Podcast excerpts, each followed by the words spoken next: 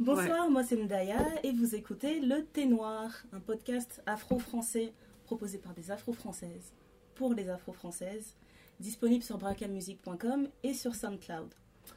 À ma table, j'ai mes deux acolytes préférés, à savoir Néné et Marina. Et euh, pendant l'heure qui suit, on va aborder de nombreux sujets qui touchent à la femme noire en général, en France en particulier. Et ça autour d'un bon thé chaud. Donc le thé est servi et il est noir. Marina, comment ça va? Ça va. Quelle nouvelle? Alors, euh, ce matin, j'ai travaillé comme traiteur sur un super projet. Ah oui Ouais, une prof de yoga qui ouvrait un centre comme on en voit sur Paris, en province, et c'est miraculeux. Enfin, enfin, les provinciales ont droit aux nouveautés. C'est dans quelle ville? Écoute, Ardon, à 10 km d'Orléans, entre Orléans et Blois. Donc autant te dire que toute la petite communauté euh, de ce coin-là est hyper contente qu'on ait enfin une professeure qui sache faire du vinyasa, du yin yoga, du gong baf. A des choses qu'on ne sait pas, mais oui. Donc voilà, c'était un vrai bonheur et, euh, et surtout de pouvoir partager euh, la philosophie végane avec euh, des locaux, des provinciaux qui n'y sont pas du tout habitués, qui ont des, pas mal de préjugés aussi sur euh, cette philosophie alimentaire et qui ont adoré. Donc euh, pour moi, c'était euh, c'était beaucoup. Un super retour. C'est bon de préciser que toi tu es végane. Oui, c'est bon de le préciser, Ça c'est fait vrai. combien de temps maintenant Euh, ça va faire un an que la transition est, est complète. Ouais. Je pense que ça a dû être très difficile de Ça passer a de. pris des années. Ouais, J'imagine parce que quand tu es vegan, en plus, je pense que c'est pas juste ta façon de manger, c'est aussi les, les choix que tu fais pour t'habiller, pour euh, sortir, les véhicules, ça impacte vraiment tous les aspects de ta vie. Ouais. Donc ça a dû être vraiment euh, gros ajustement. Et tu vois, justement, la grosse difficulté aujourd'hui, c'est euh, notamment pour les vêtements, vêtements et chaussures. Parce que soit tu utilises des produits qui sont d'origine animale, hein, voilà, comme la laine, etc., soit pétrochimiques. Mais tu vois, j'y avais jamais pensé parce que moi je me disais qu'à partir du moment où tu deviens végane, tu portes pas de cuir. Et ça s'arrête là. Mais y a pas pas de cuir, pas de daim. Ouais. Alors que la laine, comment ça m'est même pas venu à l'idée que la laine. Mais c'est vrai, c'est tellement commun finalement qu'on l'oublie, euh, ouais, qu'on l'oublie tout simplement. Et euh, ça fait partie des difficultés. Alors il y a pas mal de, de choses qui sont faites aujourd'hui pour euh, avoir des vêtements qui soient techniques pour affronter euh, notre vie moderne quand même, et en même temps issus du domaine végétal. Mais malheureusement, euh, les, comment, les produits qui sont les plus intéressants, les plus sexy, on va dire, coûtent une fortune et euh, sont pas forcément disponibles quand on habite très très loin euh, dans une petite ville. Euh, donc à ce moment-là, euh, voilà, il faut être pragmatique quand même euh, et faire avec un peu ce qu'on a. Donc je vis un peu avec le fond de mes dressings. Donc être végane, oui, à Paris c'est mieux. Ça, oui, quand même. Et ben parlons de yoga. Moi aussi j'en Ouais. ai fait cette semaine. Ah, J'ai découvert euh, un cours de yoga égyptien. En fait, j'en avais déjà entendu parler sur la plateforme My Afro Week. Et euh, je reçois toujours leur newsletter. Ils avaient parlé d'un prof euh, de yoga qui s'appelle Makan Juola. Et euh, c'était sympa. Franchement, quand je suis arrivée d'abord, j'ai eu un peu peur. Parce que j'ai passé la porte, il y avait un vieux monsieur, à savoir celui qui donnait le cours, et un autre monsieur qui m'explique bon, il n'y a pas de vestiaire, mais vous pouvez vous changer sur le palier, il y a des toilettes à côté. Bien et ensuite, j'ai vu encore un autre monsieur arriver. Je me suis dit, bon, non, allez, Daya, ça va aller. Donc, je l'ai fait, et franchement, c'était euh, c'était super. Déjà, j'étais hyper surprise parce qu'il n'y avait que des hommes. Et euh, même des jeunes, des jeunes hommes noirs qui sont venus faire leur cours de C'est vrai yoga. Il y avait un mec qui est, euh, qui est boxeur pro, tu vois. C'est énorme. J'étais, franchement, j'étais trop choquée. Après, ce qui est drôle, c'est que moi, je suis venue et apparemment, je suis, euh, j'étais la seule débutante à ce cours. Et euh, même euh, le, type qui fait de la boxe aussi euh, vient assez souvent. Mais je Ouais. le voyais aussi un peu galérer dans les mouvements. À chaque fois qu'il y avait des pauses un peu d'équilibre, il vacillait. et tout. Donc je me suis dit, bon, ça va, je suis pas la seule à, à manquer de me casser la figure. Surtout que j'avais un peu honte parce que du yoga, j'en fais. Et le yoga égyptien, c'est Franchement, niveau. pour moi, c'est un autre niveau. c'est vraiment un autre niveau. En fait, tu fais des poses. euh, Bah déjà, c'est pas des poses, c'est plus des mouvements, des enchaînements de mouvements. Ouais. Et euh, yoga bah, le prof en parlait plus comme une danse en fait. D'accord. Et euh, bah, comme c'est une danse, t'as pas le, le- le temps de rester en équilibre et de ne pas bouger. Tout de suite on passe à autre chose. C'est beaucoup tu- plus dynamique du coup. Carrément plus dynamique. Et euh, tu t'en rends pas compte sur le moment, mais le lendemain j'avais des courbatures partout. J'ai senti mes fesses qui tiraient, j'ai senti le dos qui tirait. Pour toutes les personnes qui disent que faire du yoga, c'est facile, Exactement. je suis extra débutante en yoga. J'en ai fait deux fois et les deux fois j'ai eu mal. Donc C'est vrai. j'ai fait un yoga dynamique sur un cours à la télé parce que bon voilà, en se disant oui c'est bon ça va être facile. Je l'ai fait aux trois quarts parce qu'à la fin je tombais. Et une fois Ndaya m'a donné un cours, c'était hyper lent, gardant les pauses, etc. Et honnêtement, on a mal. Ouais. on a mal. vraiment mal. Donc euh, pour les gens qui disent oui c'est bon on se plie en deux, machin, c'est que de la souplesse. Maintenant la souplesse ça demande des muscles aussi, ça demande du travail, du gainage, ça Ouais. demande énormément de gainage. Donc euh, quand on vous dit oui je fais juste du yoga et que vous voyez la fille qui est super en forme, qui est hyper bien gaulée, ben elle le- travaille ses muscles, elle les travaille vraiment à fond à fond. Au final, hein, les seules personnes que j'arrive à faire du yoga sans problème, c'est les enfants. Oui. Ils ont une souplesse, ils ont une énergie. Allez Ils c'est ont peur de rien. Et puis ils ont pas peur de tomber en plus. Oui c'est vrai. Ils sont à un niveau. En tout cas, ce cours, il était vraiment sympa et ça m'a coûté que 6 euros. J'étais trop surprise. Comment 6 euros 6 euros. C'était à Châtelet, euh, sur le boulevard Sébastopol. C'est vraiment juste à côté de la, de la sortie principale euh, du métro. Et, euh, vraiment sympa, vraiment, vraiment sympa. C'est juste. euh, ce qui est dommage, c'est que le lieu, en fait, il est grand. Il a de la place pour donner cours à une dizaine de personnes, mais c'est. Il n'y a pas de vestiaire. C'est juste ça qui est dommage. Ah. Mais le prof est top. Franchement, il est top. Moi, je vous invite à y aller. Je mettrai le lien pour s'inscrire à la newsletter des cours qu'il donne, parce qu'il ne donne pas que des cours là-bas, il donne d'autres cours dans la semaine. Moi, ça m'a arrangé plus d'y aller le jeudi. Et euh, ouais, 6 euros. Allez-y, 6 euros. 6 euros. Sûr. C'est Pour avoir incroyable. Oui, pour avoir mal. Si tu aimes souffrir pour pas cher. Allez vas-y. C'est ça, hein. Et toi, Néné, quelle nouvelle? Alors les nouvelles pour moi c'est un peu, euh, ça va un peu dans tous les sens. Euh, donc du coup, euh, Naya m'a proposé de participer à ce podcast. Ça fait un- partie des projets que j'ai envie de lancer cette année. Donc je me suis dit que je vais essayer d'être un peu moins une peureuse, d'essayer plein de choses différentes et de d'expérimenter un petit peu aussi. Être une fille c'est pas facile. c'est vraiment pas évident, surtout qu'on se pose beaucoup de questions, même si on va être très forte, très maligne, tout ça, machin. Il y a toujours un moment où tu te retrouves et tu te dis est-ce que je voudrais vraiment faire ça? Moi je vais faire ça Moi je vais faire ça On peut être la fille la plus forte du monde avec la plus grosse assurance du monde. Euh, je peux parier, on peut prendre 100 filles maintenant et il n'y en a pas une qui va dire bah non, moi j'ai pas peur. Ouais. Jamais de la vie. Donc, euh, donc voilà, donc, du coup on regarde beaucoup de vidéos, on essaye beaucoup de s'inspirer un peu à gauche, à droite, etc. Et puis en regardant des vidéos, on se perd toujours un peu. Et puis après, alors si c'est pas les sites de shopping, c'est YouTube. Si c'est pas YouTube, c'est la télé. Enfin voilà. Et euh, du coup, ben, en me promenant un peu sur les réseaux sociaux, en regardant un peu YouTube, etc., et ben, je suis tombée sur cette fille qui euh, s'excusait. Alors je me suis dit, mais moi je suis tombée sur un post en disant, je m'excuse. Je dis, ok, je m'excuse, mais qu'est-ce que tu as fait? Parce que je ne te connais pas, je ne sais pas qui tu es. Donc, qu'est-ce que tu as fait? Et là, euh, donc en fouillant un petit peu, il y a, alors tu vas sur d'autres comptes et dis oui, mais elle a fait ci, elle a fait ça. Donc, pour être un peu plus clair, c'est euh, une youtubeuse française qui a fait une vidéo pour montrer à quel point il était difficile pour les femmes noires de trouver du fond de teint correspondant à tout type de carnation de femmes noires. Jusque-là, ça va. Jusque-là, ça, ça va.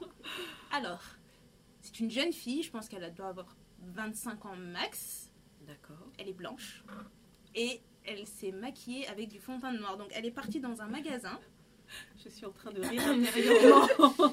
Elle est partie dans un magasin euh, pour, euh, du coup, acheter des produits pour peau noire pour montrer qu'il est difficile de trouver des produits pour peau noire et elle les a appliqués sur sa peau à elle.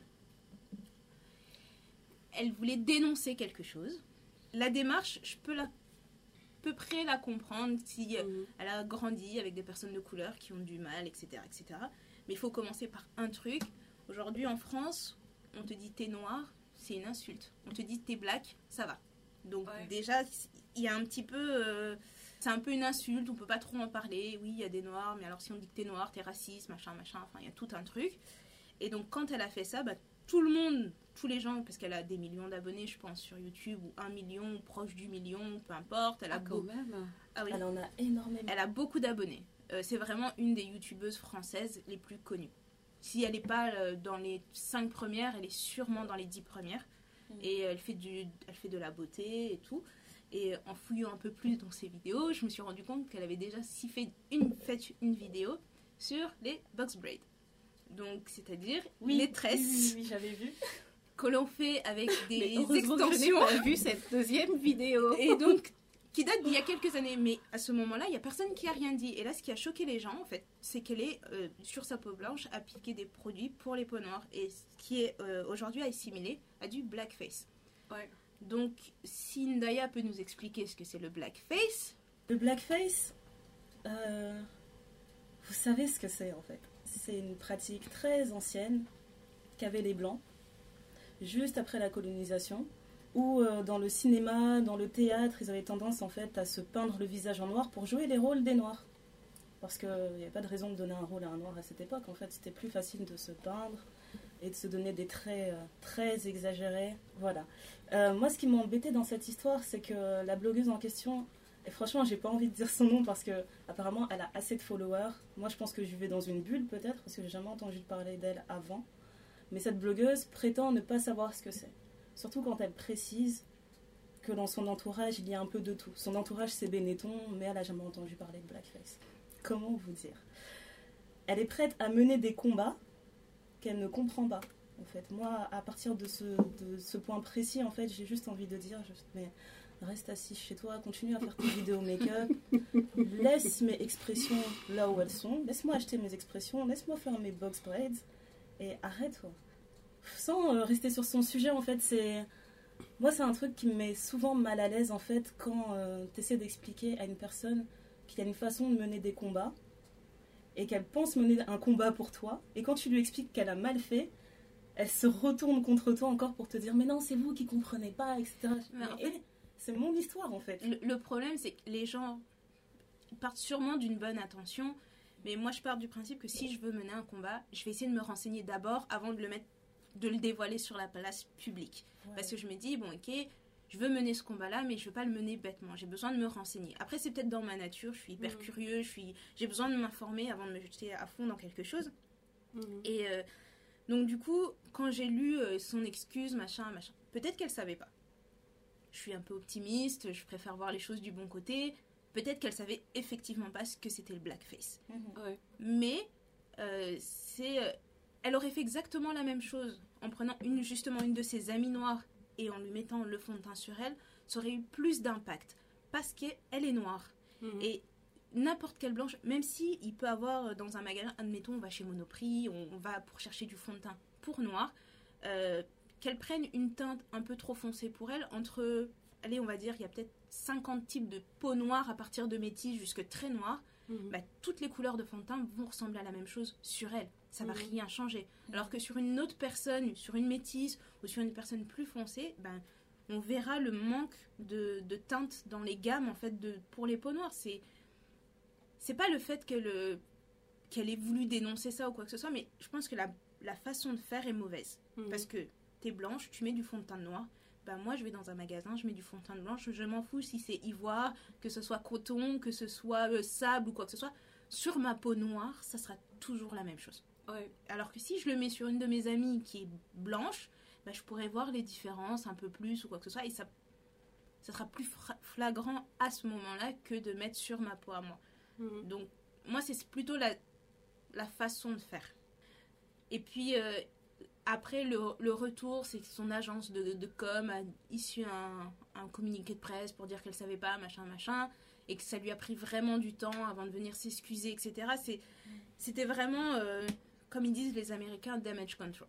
C'était vraiment genre, oh mon Dieu, on a une marque qui fonctionne bien, on veut pas perdre cette marque-là, eh ben on va tout faire pour faire en sorte que ça ne, ça ne frustre pas autrui, etc. Et c'est vraiment ça, moi, qui m'a dérangé. Plus, Mhm. que, plus que, le, que son acte, parce qu'il y a des personnes qui sont vraiment ignorantes. Il Ouais. faut, on est en 2017, mais euh, ils peuvent vivre euh, dans un endroit euh, tout petit, ne jamais avoir vu, ou peu importe. Il y a des personnes vraiment qui ne savent pas. Mais euh, moi, j'ai vraiment... je pense que ça revient au même que le, il y avait eu il y a eu aussi pendant cette semaine une la première euh, mannequin transgenre qui a été embauchée par L'Oréal Monroe. qui, Ouais. Monroe, qui euh, a f- issu tout un, avec toute la polémique qu'il y a eu aux États-Unis sur les enfin les suprémacistes blancs, où elle a mis tout un post sur Facebook en expliquant pourquoi, machin et tout.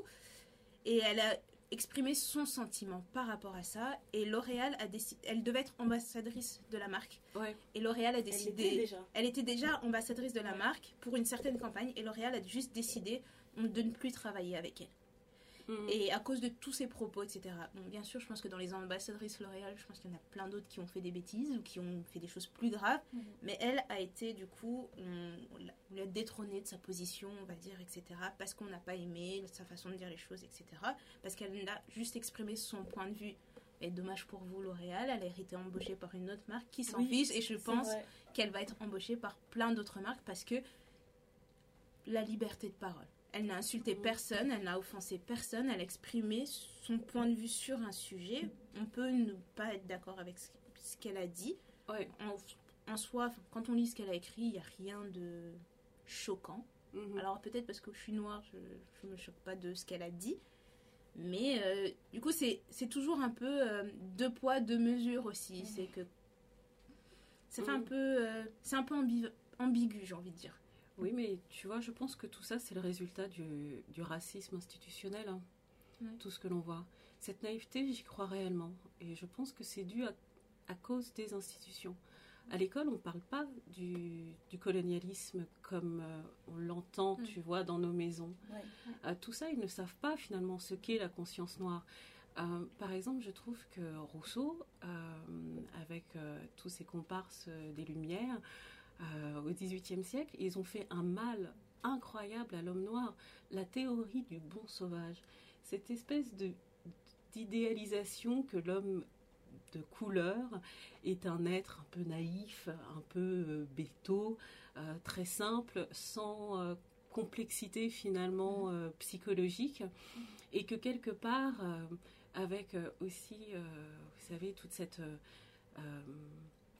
comment imaginaire euh, issu de la, euh, de la religion judéo-chrétienne, un peu euh, le sauveur, le messie qui vient sauver un petit peu euh, ses brebis égarées, hein, qui court un Cette peu partout, voilà, qui court avec son collier de banane, voilà, mais qui sourit tout le temps et qui danse euh, sous le soleil. Ah. Il y a tellement ça et, euh, et je, je, je crois vraiment que d'une part, grâce à Internet, il y a enfin la, comment, la visibilité euh, qui apparaît et on entend enfin cette parole noire, qu'elle soit masculine ou féminine.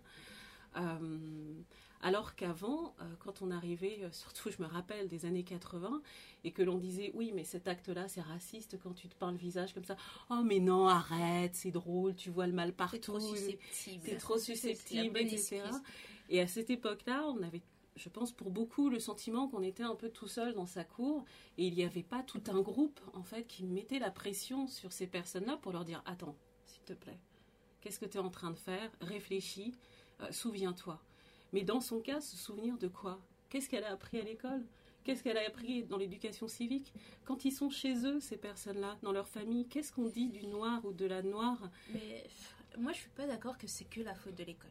Ouais, Je pense vraiment qu'à un moment donné, on est des êtres humains, on est tous formés pareil, on a tous un cerveau, faut être capable Ouais. de réfléchir en, en dehors de ce qu'on t'apprend à l'école, en fait. Parce que, mhm, euh, oui, l'école t'apprend, mais son univers, d'après ce qu'elle dit, de.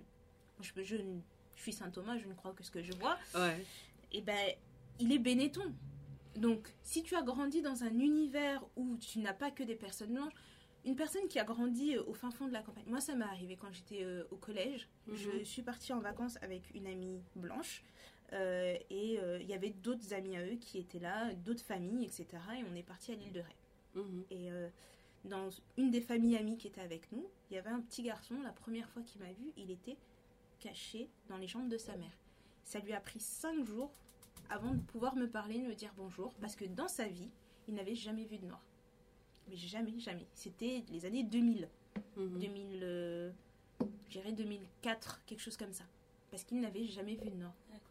Et donc tu te dis, Ok, mais en 2004, comment ça se fait qu'il ait jamais vu de noir Alors j'aurais pu être très choquée, j'étais toute jeune, etc. Mais bon, tout doucement, etc. Puis on s'est très bien entendu la fin du séjour, c'est juste qu'il n'a jamais eu l'occasion de rencontrer de noirs. Donc une personne comme ça, qui n'a jamais fréquenté de noir, qui n'a jamais vu de noir, Mhm. Qu'elle agisse comme ça, je peux comprendre. Je peux, je peux me dire, oui, mais elle sait pas. Mais une personne qui a vécu dans un environnement bénéton, comme on appelle, je peux pas comprendre qu'elle ne sache pas ça. Ouais. J'ai plus de mal à comprendre qu'elle ne sache pas ça. Parce que Mhm. si tu es... euh, moi, je ne suis pas forcément entourée que de noirs dans ma vie. J'ai des personnes de toutes, les- de toutes les origines. Et ben du coup, quand tu baignes là-dedans, si tu es un minimum curieux, bah, tu poses des questions. Tu vas à l'école, on t'apprend un truc à l'école, et puis on va te dire, ouais, Charlemagne, il a fait ci, il a fait ça. Bah, tu vas voir des blancs, tu vas leur dire, mais Charlemagne, il a fait ci, il a fait ça, mais pourquoi? Mhm. euh, quand vous voyez des Allemands, vous leur dites, mais oui, mais vous l'avez vécu comment de votre côté, tout ce qui s'est passé par rapport à la guerre. des- tu- Je Ouais, sais pas, tu tu tu- t'intéresses, tu poses des Tu questions. n'as pas l'impression justement que dans la culture euh, française blanche, euh, l'Africain et l'Africaine euh, sont uniques finalement? C'est sûr. On est Il n'y a pas besoin de poser de questions puisque finalement on sait déjà tout, tu vois. Il y a ce côté même, on dit l'homme africain ou la femme africaine, sans se dire que oui. derrière il y a énormément de nationalités, de cultures, etc. on ne dit pas l'européen, on dit le français, le belge, etc. Alors que nous, on est des Africains. C'est une évidence, tu vois. Euh, par exemple, avec son comportement, le côté euh, euh, je suis là pour aider euh, ma copine et toutes les autres filles euh, qui sont dans la même situation. Je trouve ça super intéressant de se, de se dire qu'elle a hum, comment la légitimité de porter un combat qui ne la concerne pas. Tu vois, il y a le côté quand même euh, Messie, quoi, Jésus-Christ. Il y a le côté un peu UNICEF, quoi. surtout que nous, on le voit comme ça.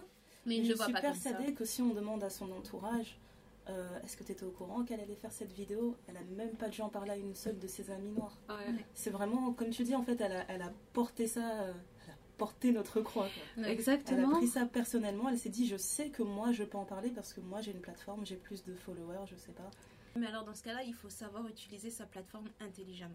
Je pense que c'est pas la première qui veut dénoncer ce genre de combat. Enfin, on les voit, les youtubeuses, il y en a plein, de- même des make-up artistes, il y en a plein, il y en a plein. euh, mais euh, par exemple, quand ils veulent développer des produits sur les peaux noires ou quoi que ce soit, ils prennent un mannequin noir. En fait, ils montrent que, bah voilà, dans telle marque, vous pouvez trouver tel produit. N'ayez pas peur d'aller voir telle marque parce que moi, je maquille les peaux noires avec telle marque, il faut oser, etc. Et euh, je pense que c'est aussi ça qui fait la- toute la différence, quoi. C'est euh, tu veux nous por- porter notre croix, mais porte-la de la bonne façon. Tu veux m'aider, mais Mhm. aide-moi correctement, en fait. Ne m'aide pas parce que oui, t'as des millions de followers et qui vont te regarder toi. C'est pas parce que. Enfin, si elle avait mis quelqu'un d'autre à, la place, à sa place dans sa chaise, les gens allaient regarder quand même. elle, a, elle, a sa not- elle a sa notoriété et Mm. je pense, je dirais pas qu'elle a été égoïste, mais elle dit bon, ils me connaissent moi, donc ça va pas les gêner de me voir moi. Alors, Moi, je préfère y penser comme ça, en fait. Je pense vraiment qu'elle a voulu se créer un bad buzz. Parce que des youtubeuses, qu'elles soient françaises ou anglaises ou américaines, ça leur arrive souvent de faire des vidéos à deux youtubeuses. Elles les publient Mhm. chacune sur leur compte.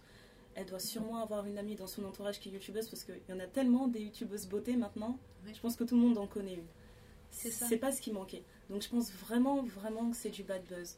Et euh, sans, euh, sans développer plus sur elle, en fait, pour conclure, moi, ce qui m'a le plus blessée, c'est que. Bon, déjà, la polémique, elle est arrivée de nulle part parce que je pense que toutes les trois, on est d'accord pour dire qu'on ne la connaissait pas, cette, euh, cette blogueuse. pas du tout. Carrément. Et pourtant, vraiment- je suis beaucoup de choses. Tu vois, j'ai, euh, elle a- vraiment, on peut dire qu'elle a atterri sur nos timelines. Et euh, moi, ce qui m'a fait mal, c'est que je voyais autant, mais vraiment autant de commentaires qui allaient dans notre sens que des commentaires qui la défendaient, Mhm. qui disaient vraiment, mais laissez-la tranquille. Limite comme si c'était des amis de la blogueuse. quoi. Tu c'est juste que tu as, cliqué sur abonner sur sa chaîne YouTube et tu penses que c'est ton ami. Donc il y avait beaucoup de personnes Les gens sont très notamment des femmes noires qui étaient capables de dire mais non euh, c'était pas méchant elle sait pas est-ce que c'est un blackface laissez-la tranquille donnez-lui une autre chance alors qu'elle avait même pas encore présenté des excuses Mhm. moi c'est Mm. ça qui me en fait ça me blesse à un niveau parce que je me dis t'es es capable de prétendre que tu voulais porter euh, que tu voulais mener nos combats quand nous directement nous clairement on te dit ça ça nous blesse et ben tu prends une pause chez toi, tu laisses ton agence de pub d'abord parler à ta place, et ensuite tu te manifestes quelques jours après pour dire euh, bon voilà, je suis désolée, mais Moi, c'est. Mais tout À partir compte, du moment où j'ai euh, vu mais, j'ai juste arrêté de lire. Je me suis dit, mais À partir du moment où tu mets un mais, tout ce qu'il y a avant, ça compte pas. ça Ouais. compte pas. Suis Ça compte pas. C'est euh, c'est nul et non avenu. C'est euh, c'est pas, c'est pas la peine. Ça compte pas. En fait, c'est vraiment dommage parce que du coup, je, je pense que cette année, on parle beaucoup euh, du, euh, du fait que dans certaines marques, il n'y a pas beaucoup de, de produits pour les femmes noires. Il faut savoir que quand tu es noire et que tu veux t'acheter des produits pour ta peau, euh, en général, en termes de maquillage, tu dois aller dans des marques spécialisées Ouais. ou tu dois aller dans des grandes villes ou quoi que ce soit parce qu'en province sauf- tu ne tu trouves rarement des produits pour ta peau Euh, je le sais j'ai grandi en province donc euh, s'il faut aller chercher un paquet de mèches ou un paquet de poudre ou des choses comme ça euh, du prix qui a doublé.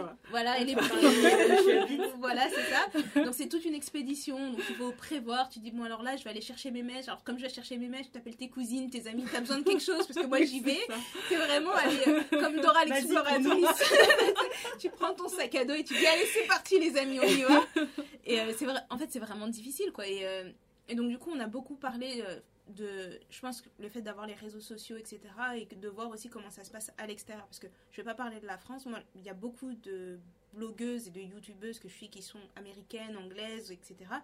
Et c'est vrai que là-bas, tu, quand tu vois les revues beauté, etc., tu te dis, Ah, mais pourquoi il n'y a pas ça en France? Ouais, mais pourquoi il n'y a pas ça en France? Alors tu tournes un peu vers la France et tu te dis, bon, ok, mais c'est plus difficile de trouver déjà quelqu'un qui me ressemble, Mhm. de un.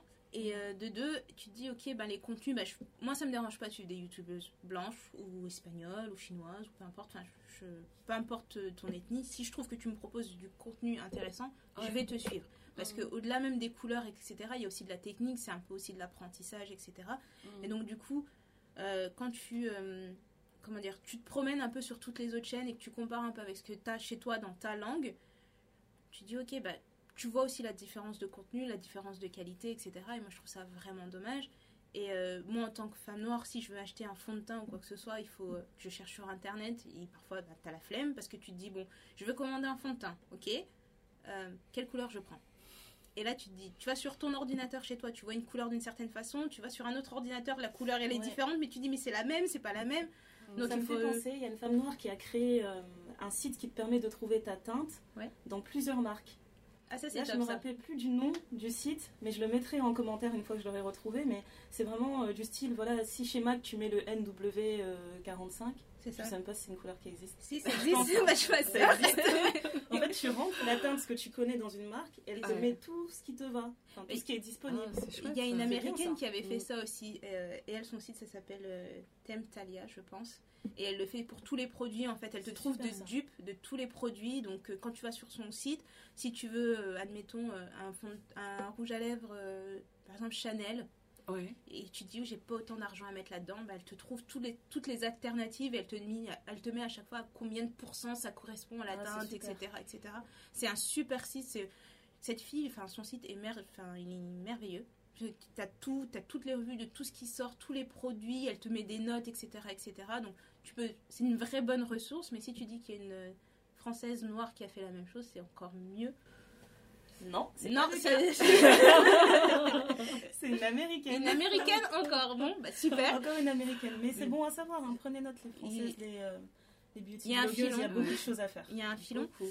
Et euh, donc du coup, il y a, y a tout ça, il y a le, il y a l'expédition, et puis après quand tu vas dans ton magasin qui est à côté de chez toi et que tu, tu vois une teinte noire et tu te dis mais en fait, moi je suis noire, mais si on prend mon frère, il est noir, mais on on n'est pas noir pareil. Si tu prends ma mère, on n'est pas noir pareil. Ma cousine, on n'est pas noir pareil. Pourtant nos deux parents sont noirs, donc tu il y a, il y a tout ça, donc ça aussi, ça Mhm. devient une autre expédition. Il faut aller dans d'autres magasins, trouver certaines marques, etc. Et du coup, on, on reste sûrement sur les mêmes marques alors qu'on ne va pas oser aller par exemple chez Guerlain parce qu'on va se dire bah non Guerlain n'a pas n'a pas ma couleur alors que si il a peut-être une couleur qui est dans une gamme qui est plus proche de la tienne Mhm. les produits sont pas forcément exposés Mhm. ça c'est un autre problème aussi c'est tu vas dans le magasin tu te dis euh, moi j'ai vu sur internet que vous avez qu'ils ont cette couleur là mais pourquoi vous l'avez pas en magasin? Oui mais non faut commander sur internet mais moi je viens en magasin c'est que j'ai besoin qu'on me propose un service, j'ai besoin qu'on m'accompagne parce que tout le monde n'est pas spécialiste en fond de teint, tout le monde n'est pas spécialiste en poudre.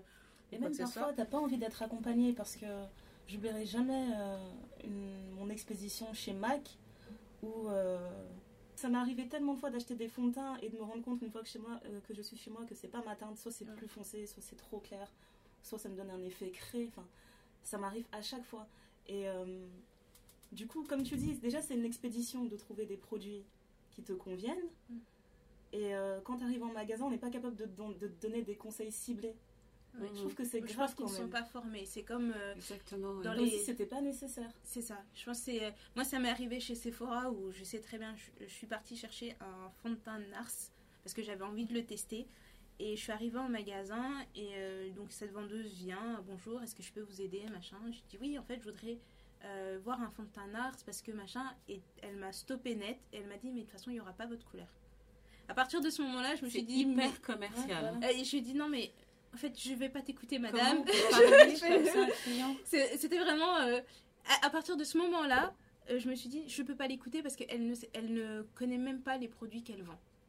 Et oui, et puis en plus, euh, prendre le risque, c'est tellement fou, tu vois. Je viens du commercial et euh, de la cosmétique, et euh, juste d'entendre ça, ça aurait rendu dingue plus d'un.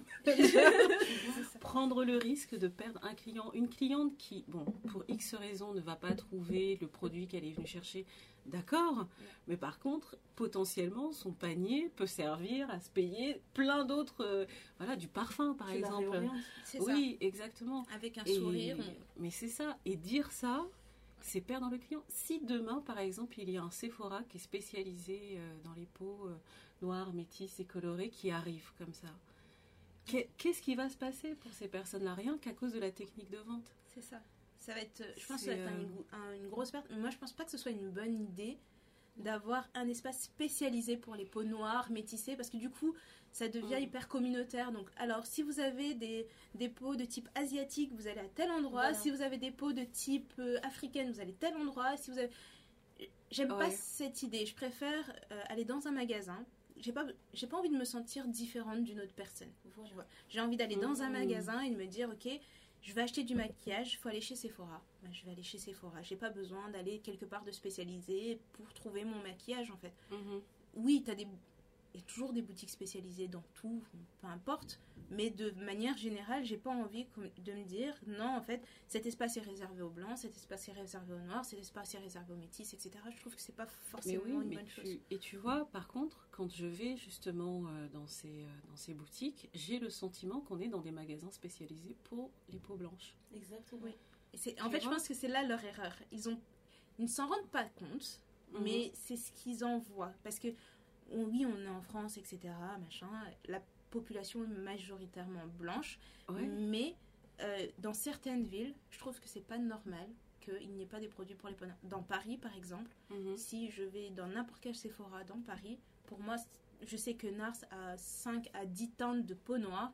Bah, Ouais. Dans Paris, il faut qu'il y ait les 5 à 10 teintes de peau noire. Pas que juste dans les quartiers France. euh, Et touristiques. puis euh, même en élargissant le scope, quoi. Il Ouais. faut qu'il y ait des teintes pour les peaux asiatiques, il faut qu'il y ait des teintes pour les peaux latinas, Ouais. euh, il faut qu'il y ait tout- toutes ces teintes-là, quoi. C'est pas possible. Mais on est On tout est, à fait d'accord que c'est un problème vraiment français, c'est même pas un problème européen. Ouais, Parce qu'il ouais. suffit juste que tu partes à Londres, c'est fini en fait, ce Ouais. problème-là il n'existe pas. Tu Ouais. parles avec une, euh, une noire londonienne, elle explose de rire. Comment ça, il n'y a pas d'atteinte Comment tu trouves pas Tu vis là-bas, non? Il y a des gens comme toi là-bas. Elle te regarde comme une idiote. Enfin, j'étais partie dans une parapharma et j'ai vu des teintes noires. Mais c'est, en fait, j'étais vraiment la touriste française bête. J'ai pris des photos, j'ai fait. T'as vu? Clinique, ils ont des teintes noires? Non, J'avais pas. ça existe. C'est un peu comme euh, c'est un peu comme un mythe et puis du coup dans tout ça, notre euh, une très grande grande star, la la merveilleuse, la belle, l'intelligente Rihanna a sorti sa marque de make-up, Alors, ça, Fenty Beauty. c'est C'est- un lancement commercial. Alors là, de vraiment, le- beauté. Mais merveilleux. Alors Ouais. euh, c'est pour expliquer un peu ce que c'est pour les gens qui ne savent pas, Qui ne sait pas qui ne sait pas déjà, Oui, qui ne sait pas qui ne sait pas, mais Rihanna a lancé sa marque de make-up, Fenty Beauty, Mm. et elle a commencé avec 40 teintes de fond de teint. 46. Arrête. Je, je précise, 46. Attends, il y a je quar- vérifie. Il y a 40 teintes de fond de teint. Ensuite, 40. 10 teintes de matchstick pour highlight, Continue. contour, correcteur, Continue. 10 teintes de shimmer, et ensuite euh, un gloss. C'est une berceuse. Et là, il y a des pinceaux, il y a, il y a tout ce que vous voulez pour le teint. Et le alors pinceau là qui épouse la joue. Il est merveilleux. il a l'air d'une douceur. Ouais. Bon, vous, vous ne mettrez jamais plus votre highlight de la même façon. Jamais. jamais plus. Ouais. Et, euh, et donc du coup, elle a lancé sa marque, elle a fait une grande soirée de lancement euh, aux États-Unis, à New York. Euh, en fait, ce que j'ai trouvé très bien et très intelligent, c'est qu'elle l'a lancé partout en même temps. Donc ça veut dire qu'elle l'a pas juste lancé aux États-Unis. Vous le trouvez, enfin vous trouvez sa marque dans tous les Sephora du monde Mhm. et en Angleterre chez Harvey Nichols parce qu'ils n'ont pas de Sephora en Angleterre. Et donc vous trouvez toutes les teintes. Et je pense qu'elle a enfin elle a fait pression pour qu'on trouve toutes les teintes en magasin. Et il y avait de nombreux sceptiques. Et quand sa marque est sortie, dans, si vous regardez sur les réseaux sociaux, dans tous les pays du monde où il y a un Sephora, Roulement de tambour. il y a toutes les teintes. Les 40. Et quelles teintes sont sold out, s'il vous plaît? Toutes les teintes noires. Merci. Alors, je trouve que c'est, super. Euh, toutes les teintes noires sont. Il n'y en a plus. Euh, je pense aussi qu'il y a beaucoup de curiosité, mais aussi le, le fait de se sentir bien, de se dire en fait, il y a une teinte pour moi. Mais c'est pas juste pour les teintes noires, parce qu'elle a aussi des teintes très très très claires. Ouais. Très très très claires. Et il y a des personnes, par exemple blanches, qui vont dire bah non, moi j'ai des sous-tons jaunes, je trouve jamais un fond de teint parce que c'est toujours trop rose, c'est toujours machin. Mais il y a une teinte pour vous. Donc elle a fait vraiment génial. 10 teintes pour les peaux très claires, 10 teintes pour les peaux euh, moyennes, 10 teintes pour les peaux euh, Allez, on va dire. al- Bronzé, allez. bronzées. un- Ils appellent ça tan en fait. Parce qu'en fait, si vous le dites en anglais, c'est 10 teintes fer, 10 teintes light, 10 teintes medium, tan et Mhm. 10 teintes, 10 teintes deep. Et ça. euh, du coup, euh, et elle a dit que ce n'était que le début. Donc- que le début. que le début, 40 teintes. Pour, pour, ça, pour faire un peu en comparaison, je pense que MAC a presque 42 teintes dans certains fonds de teint, donc ça reste sur à peu près la même gamme. Le fond de teint de Rihanna est moins cher que celui de MAC, de 2 euros. Ouais. Euh, donc tous les, les prix sont hyper abordables. Moi je me disais bon elle va lancer son truc machin ça va être ça va coûter un bras non pas du tout le fond de teint 33 euros. Vous allez chez MAC vous avez un fond de teint à 35 euros. Donc pour être à peu c'est à peu près dans la même gamme. Je pense qu'il y a une autre euh, Donc elle est quand même dans une marge premium quand même. Dans Pas une gamme, premium, hein. parce qu'en premium, tu vas plus voir les, ce qui est Lancôme, Guerlain, euh, qui sont 45 euros le fond de teint. Et après, tu as d'autres gammes, D'accord. enfin, il y a d'autres fonds de teint qui sont encore plus chers. C'est pas un prix, drug, enfin, un prix euh, centre commercial où tu as 10, 15 euros le fond. Même, maintenant, c'est plutôt 15 euros le fond de Mhm. teint. Mhm. Mais pour une personne lambda qui se maquille, 30 euros dans un fond de teint, c'est pas, c'est pas cher. D'accord. C'est pas le plus cher, c'est pas le moins cher non plus, mais ça reste euh, correct. En sachant qu'un fond de teint, tu gardes quand même un certain temps. Mhm. Et surtout par rapport à la qualité du produit. Par rapport. Ça, c'est- c'est indéniable. et Tu c'est les ça. as testés? Vous les avez testés? J'ai été chez Sephora. Ouais. J'avais pas l'intention d'acheter parce que mon portefeuille a dit que je n'avais pas Ah. Mais je suis quand même allée chez Sephora. Et euh, moi, c'était vraiment pour tester le, le Highlight Trophy Wife. J'ai vu tellement de photos des gens en fait qui, euh, qui balançaient le visage comme ça pour l'effet- des paillettes à la lumière. Et en fait, je suis vraiment partie juste pour l'essayer sur ma main. Et puis j'ai fini par l'acheter quoi. Je l'ai acheté. Ouais. Et euh, j'ai essayé les fonds de teint. Je suis pas. je veux dire que je suis pas une make-up junkie. J'aime bien me maquiller. Et j'ai découvert que, en termes de teinte, en fait, il y a tellement de, de détails précis. En fait, Mhm. il y a les sous-tons chauds, sous-tons froids, Les euh, neutres. les neutres, les, les jaunes, les orangés. En fait, dans ces, dans ces teintes, tu vas avoir un numéro, par exemple, euh, 330, ce sera marqué, euh, voilà, 330, c'est tel teint en chaud. Tu arrives à 340, c'est le même teint, mais en froid. Tu Et vois, ça c'est fait toute une hyper, différence. hyper Ah oui. précis. Et en fait, quand j'ai essayé, j'ai essayé trois teintes d'affilée parce que juste en m'approchant des tubes, je me suis dit, je pense que celui-là, c'est ma, c'est ma carnation. J'en ai mis trois différents. Il y en a un qui réchauffe mon teint, un qui le refroidit en effet, et un qui est pile poil euh, neutre. C'est vraiment ça en fait. Ouais. Donc je me dis, limite, tu peux t'en acheter trois en fait. Tu peux t'en Tu peux acheter. t'en acheter Ouais, trois, en en mettre un l'hiver, en mettre un ouais. l'été. Enfin, c'est hyper travaillé en fait. C'est vrai que je voyais toutes les filles qui faisaient des, des swatchs en fait, qui mettaient à peu près euh, toutes les teintes qui étaient censées leur convenir sur leurs bras. Et je voyais pas de différence par moment. Je me disais, mais est-ce qu'elle a vraiment fait autant de teintes? C'était vraiment nécessaire ou c'est juste des teintes qui se ressemblent vaguement? Et euh, en Ça regardant en fait, c'est ça. En fait, regarder en magasin, ça suffit pas. Ce qui est bien, c'est que quand t'as tes youtubeuses, regarde les vidéos des youtubeuses. J'en ai vu, mais Je les ai toutes tout. vues. Je les ai toutes regardées. Je les ai J'ai toutes passé regardées. une journée à regarder les reviews. C'est comme on disait en fait, tu as envie d'aller dans un magasin ou d'acheter dans une marque qui propose pour tout le monde. Et c'est ça. exactement ce qu'elle a fait.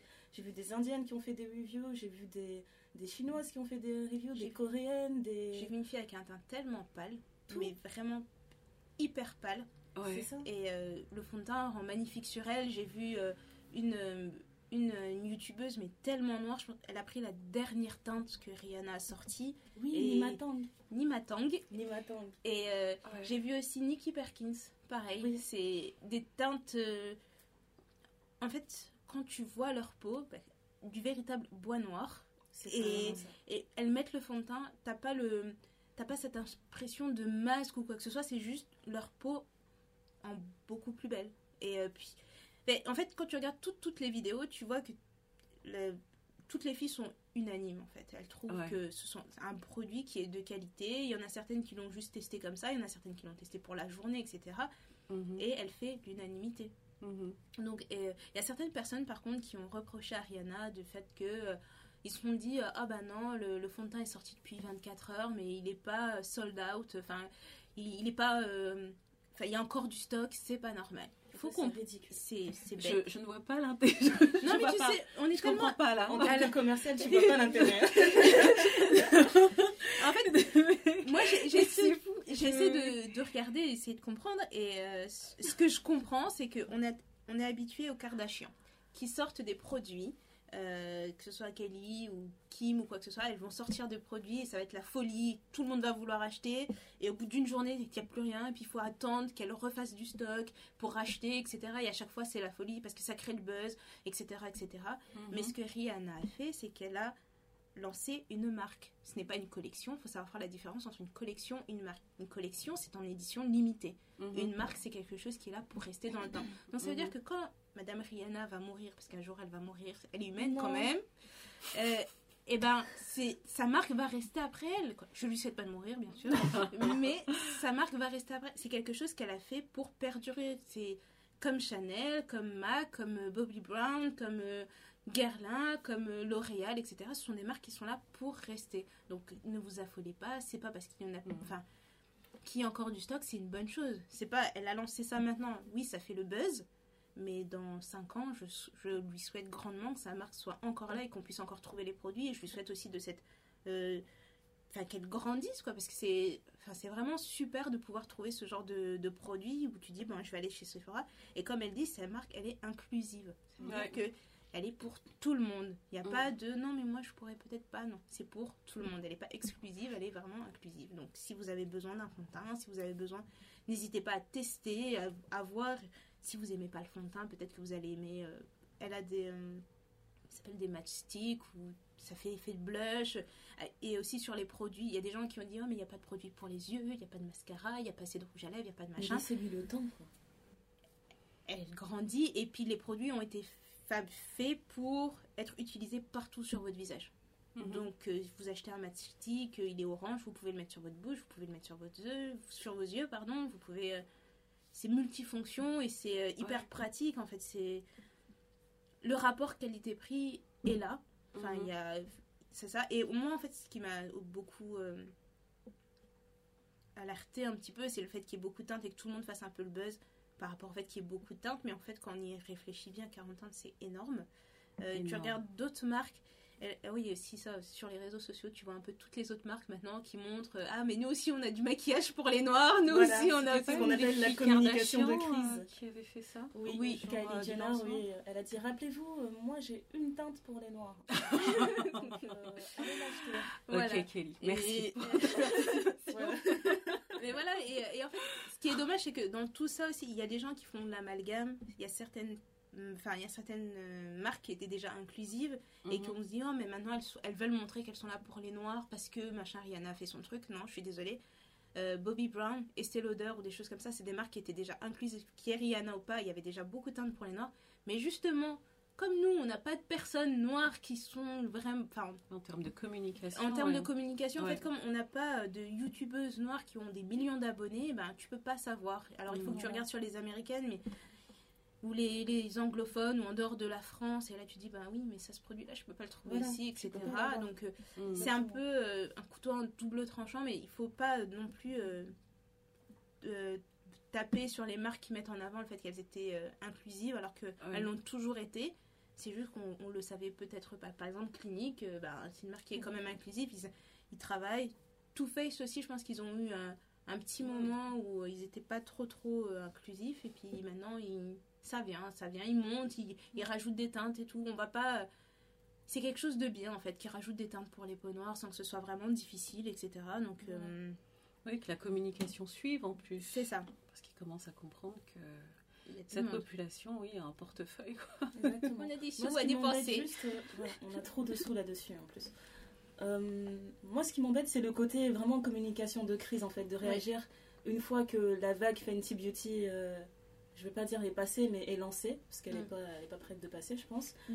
Mais euh, c'est vrai que par exemple, des marques comme Bobbi Brown, je me rappelle euh, de l'interview où elle expliquait que sa teinte la plus claire et sa teinte la plus foncée, c'était les teintes qui se vendaient le moins. Mhm. Et que tout le monde lui conseillait de les enlever, elle a dit non, en fait, moi j'ai besoin que cette personne-là aussi puisse se maquiller. Mais- Donc même si ça ne se vend pas, je vais continuer à les vendre. Mais moi, je pense que c'est toute la différence des marques qui ont été créées par des artistes de, Oui. de maquillage. Mhm. Parce qu'ils connaissent la difficulté de se retrouver sur des, euh, comment dire, sur des tournages ou sur des événements ou quoi que ce soit où elles n'ont pas les couleurs qu'il faut. Et quand elles décident de créer leur marque, elles prennent ça en considération. Quand tu as été sur le terrain, que tu as vécu la chose, Mhm. eh ben, tu as une toute autre façon d'aborder euh, ton produit en fait. Je Mhm. pense que c'est surtout ça la différence. Quand tu sais les difficultés que tu peux rencontrer euh, en disant bah je vais maquiller Naomi Campbell mais j'ai pas de teinte pour Naomi Campbell qu'il faut Ouais, que je mélange etc. Voilà, bah tu te dis bah moi quand je vais faire ma marque je vais m'assurer qu'il y ait une teinte pour Naomi Campbell pour et pour toutes les autres qui sont foncées etc. ou qui sont très très claires.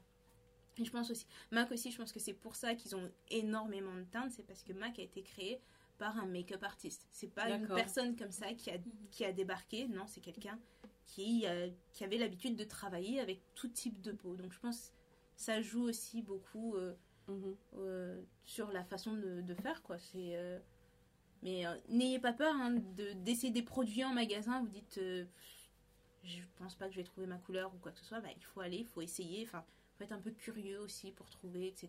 Voilà. Autre que le rouge à lèvres, etc. Surtout Et- même si la vendeuse ne vous aide pas. Cherchez quand même. Débrouillez-vous, ne soyez pas des assistés. Et, euh, et dans la même vague aussi de Fenty Beauty, il y a une autre make-up artiste qui va lancer courant 2017, donc euh, octobre, je pense. Oui. Euh, elle va lancer aussi un fond de teint avec 30 teintes et avec euh, l'envie de grandir. C'est Huda Beauty qui fait les rouges à lèvres mat, euh, etc., qui a fait des très belles palettes euh, pour les yeux. Et là, elle va se lancer sur le fond de teint et c'est censé arriver courant octobre 2017. Il y a de belles initiatives là qui sont en cours. C'est Ouais, chouette ça de voir que ça commence à bouger. Ça bouge. Et je pense aussi qu'ils ve- ils- ils se battent pour l'imposer un peu plus. euh, Mais oui, mais oui, mais carrément, ils ont trop raison. Tu vois, justement, pour Fenty Beauty, ce qui m'a marqué, euh, c'est euh, l'innovation technique et technologique. Euh, quelque chose qui n'existe pas beaucoup quand même euh, dans ce domaine-là. Et euh, tu vois, j'ai vu qu'il y avait certains produits qui se magnétisaient Ouais. les uns Ouais. avec les autres. même au niveau du packaging, etc., il y a quand même une innovation parce que je me dis quand même en usine, quand il faut fabriquer cet emballage et puis ensuite euh, remplir les flacons, etc., il y a quand même quelque chose, quoi. Même au niveau des enlumineurs, etc., les lighters. si je- Et ça me dépasse, hein. il y a quand même des gens qui ont commenté que les packaging étaient un peu pauvres. Et Mais dit, non, mais ils mais- se rendent pas compte. En Ils fait, le prix que vous payez, la qualité du produit, euh, faut on va voir pas le l'emballer rapport dans que- de l'or, quoi. C'est ça, faut voir Mais le rapport qualité-prix. Il faut savoir qu'elle a travaillé plus de deux ans sur sa marque. Donc Ouais. tu te dis, elle a quand même pris le temps. C'est pas, on n'est pas venu la voir en lui disant, tu devrais faire un truc de maquillage. Puis elle s'est dit, tiens, je vais faire un truc de maquillage, je vais juste Mhm. mettre mon nom dessus. Elle y a vraiment travaillé. Donc on Mhm. peut pas négliger cette là. Elle, elle aime son packaging comme Ouais. ça. Il y a plein de marques qui vous proposent des fonds de teint d'une certaine façon. Et puis au bout de trois ans, vous voulez racheter votre fond de teint et vous voyez que la bouteille, elle a changé. Bah, Voilà. Parce que la personne, enfin, elle a évolué, elle a eu envie de quelque chose de différent. Ça se répercute parfois sur le prix, parfois non. Bon, écoutez, c'est des choses qui Mhm. arrivent, mais euh, Non, non, la fille a été très intelligente. Elle Et puis c'est toi, bien. euh, Néné, qui m'a dit qu'elle avait déposé Fenty Beauty. Le nom, elle l'avait déposé depuis Ah, longtemps. Ça fait longtemps, ça fait plus de 5 ans, je pense qu'elle a déposé le Ah nom. Et une fois, sur, un, red- sur un, un tapis rouge, il y a un des reporters qui lui avait demandé euh, Écoute, euh, j'ai vu que vous aviez déposé ça. Elle dit Oui, peut-être que, je vais, peut que je vais faire quelque chose avec, peut-être pas, je sais pas, mais je vais protéger mon nom. Alors qu'elle savait. Elle savait, elle Elle avait savait. déjà vu. Ouais, Elle avait elle déjà savait. vu. Mais de toute façon, pour monter euh, une boîte de cosmétiques et surtout de cette ampleur parce que rien que, enfin, d'un point de vue logistique et industriel, faire un lancement commercial mondial, c'est c'est phénoménal. Oui, mais elle est bien soutenue. C'est pas comme si, enfin, ça vient pas de sa poche. Elle est Oui. dans le groupe LVMH. Ah voilà. Elle a un très bon groupe derrière elle, mais je pense qu'elle a, enfin, elle a le caractère pour imposer sa vision des choses. Ouais. Je pense que le fait qu'il soit là, ça l'aide énormément. Je pense que ça fait. euh, ça doit aider. hein. Je sais pas, c'est. En termes de portefeuille, c'est d'avoir l'envie. Il y a plein de petites marques. Je pense qu'il y a aussi l'envie de, de grandir, etc. et d'avoir beaucoup de teintes. Mais quand on n'est pas suivi par un groupe ou par, euh, on n'a pas de bons investisseurs, je pense que ça peut être plus difficile. Mais elle a. Elle, je pense qu'elle s'est pas reposée sur ses lauriers. Oui, elle a un gros groupe derrière elle, mais elle a quand même travaillé, elle a quand même tout fait pour laisser transparaître sa vision des choses et ce qu'elle voulait. Elle a dit non, moi je veux que les choses soient comme ça. Et ben c'est Mm. comme ça quoi. C'est comme Beyoncé quand elle a sorti son album sur toutes les plateformes sans faire de communication particulière. Je pense que son, label a dû lui dire mais t'es folle, t'es folle de vouloir faire ça. Puis elle Ouais. s'est dit non mais je vais faire comme ça et ça a marché. Donc euh, Mais tu vois là-dessus, la seule chose qui m'a ennuyée, c'est que aucun magazine économique ait parlé du lancement euh, de Fenty Beauty. C'est vrai.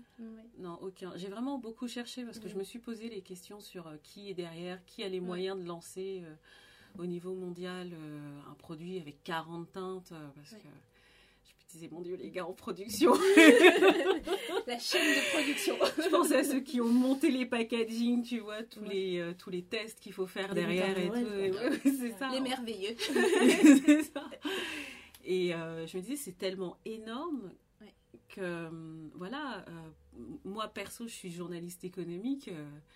Allez, emmenez-moi découvrir euh, Fenty Beauty, euh, les Emmenez-moi à l'usine coulisses. du Père Noël. Ouais, exactement. Expliquez-moi tout, euh, les Moi, financements et tout ça. Quoi. Je pense qu'il faut leur laisser un peu de temps. Je pense qu'ils s'attendaient peut-être pas à ce qu'il y ait un aussi gros succès. Mhm. Et je pense que dans les prochains mois, ils vont vraiment plus s'intéresser. Je pense qu'il va y avoir des documentaires euh, sur Ben, Capital, Zone Interdite. Mhm. Surtout sans être, euh, sans être un spécialiste, sans être du métier, tu te rends compte en fait que c'est quand même un phénomène. Ouais. Et en fait, plus j'y réfléchis, plus j'y réfléchis, parce que ça fait combien de temps que c'est sorti? Ça fait, euh, ça fait à peine une semaine. À peine une semaine. ouais. À peine une semaine.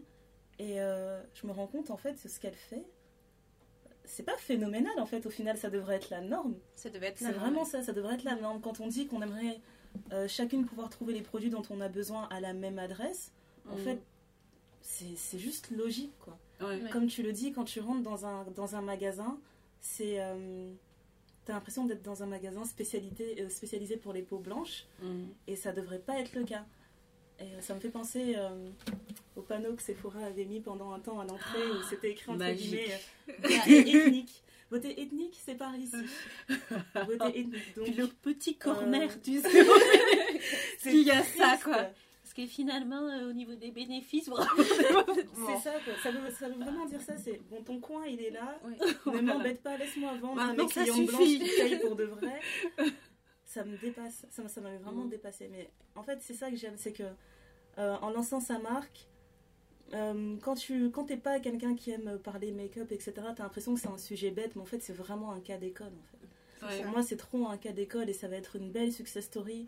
Et euh, moi, je vois bien en fait Fenty Beauty dans 10 ans. Tu, je vois bien les gens en parler comme on parle de Mac en fait C'est ça. Ouais. limite je vais te croiser dans la rue je vais te dire ah toi tu portes le tu portes le nude profile le numéro truc enfin, tu vois quand ça. tu commences à mettre du Mac tout le monde tout le monde On- reconnaît on ses reconnaît, produits ouais. et je pense qu'elle va vraiment s'imposer comme ça et euh, j'espère qu'elle a vraiment lancé une vague qui va qui va faire réfléchir Qui en va fait, tous ces certaines distributeurs. personnes. ouais. Mhm.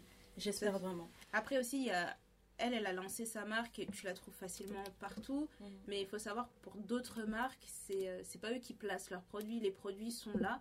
Mais euh, en magasin, c'est pas eux qui font les placements, c'est pas eux qui, a- qui agencent les choses. Ouais. Et donc, euh, vous allez peut-être pas forcément voir les produits exposés, mais il faut pas hésiter à demander parce que parfois ils sont dans un tiroir et il faut les sortir du tiroir. On va vous montrer une ou deux teintes pour vous montrer, ouais, il y a des teintes pour noir. Et puis les autres teintes, si vous les voulez, faut, euh, faut chercher, faut pousser les gens à demander. Et après, il y a, bon, il y a beaucoup de gens qui militent là-dessus. Il y a des blogueuses euh, qui Mhm. travaillent là-dessus, je pense, euh, très fort pour, euh, pour que ça sorte. Je pense à, à Fatou de Black Ouais. Beauty Bag qui vraiment milite là-dessus. mais c'est la seule en fait C'est c'est la- ça qui m'embête Est-ce que c'est la seule ou c'est la seule dont on entend parler? C'est la seule dont on entend parler mais c'est Ouais. ça que je voulais dire hein. je suis sûre Ouais. qu'il y en a d'autres mais euh, c'est dommage quoi. Ouais, c'est vraiment mais dommage. Elle travaille avec L'Oréal et tu Ouais. sens vraiment qu'elle est euh, impliquée dans ce combat et qu'elle le fait vraiment. Elle se dit non, mais Mm. oui, c'est bien, c'est sympa tout ça de m'inviter, de voir vos trucs et tout, mais euh, et les autres quoi Et nous en fait Et nous et nous. Et, et je pense que s'il y avait plus. euh, En fait, il faut savoir faire passer ces messages. Tu vas pas juste râler, mettre sur les réseaux sociaux, ouais, j'en ai marre de cette marque, y a pas machin, machin et tout.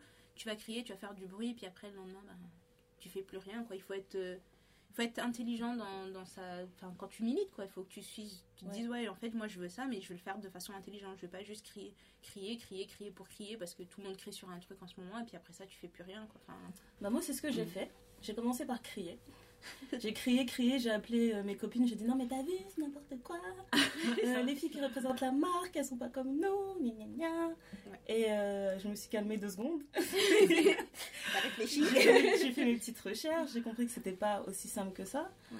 Et euh, je suis allée à la source en fait en me disant mais ok, on n'a personne, on n'a pas de youtubeuse qui nous représentait pour cette marque, alors que Rihanna a bien dit spécifiquement qu'elle voulait, elle voulait que ce soit une marque inclusive, mais que quand elle dit inclusive, elle entend vraiment, euh, comme elle l'a dit, euh, My Brown Sisters, parce que c'est beaucoup plus compliqué pour nous de se maquiller. Euh, quand Riri dit ça et que tu vois personne qui te ressemble pour te, pour te représenter, ben, j'ai commencé à faire ma recherche. En fait, je me suis dit, oui, ça aurait été cool d'avoir Fatou de Black Beauty Bag, mais est-ce qu'il y a quelqu'un d'autre? Est-ce qu'il y a quelqu'un d'autre? Donc j'ai fait mes recherches. J'ai lancé des appels sur les réseaux. Oui, euh, envoyez-moi Mhm. toutes, euh, toutes les youtubeuses noires françaises que vous connaissez. On va faire une liste, on va en trouver plein, on va les pousser parce que peut-être que c'est ça le problème en fait. Peut-être que nous-mêmes dans notre communauté, on n'est pas en mesure de pousser celles qui ont du potentiel et de les amener à un niveau où elles peuvent décrocher des contrats, des sponsors et, et plus de visibilité en fait parce que le public est là. C'est pas comme si elles faisaient des vidéos qui parlaient à personne en fait. Mhm. La, la diaspora elle est énorme en fait en France. Ouais. Donc j'ai fait mes recherches et euh, c'était sympa, j'ai bien rigolé. Il y a beaucoup de personnes qui, euh, qui m'ont partagé leur coup de cœur, on va dire.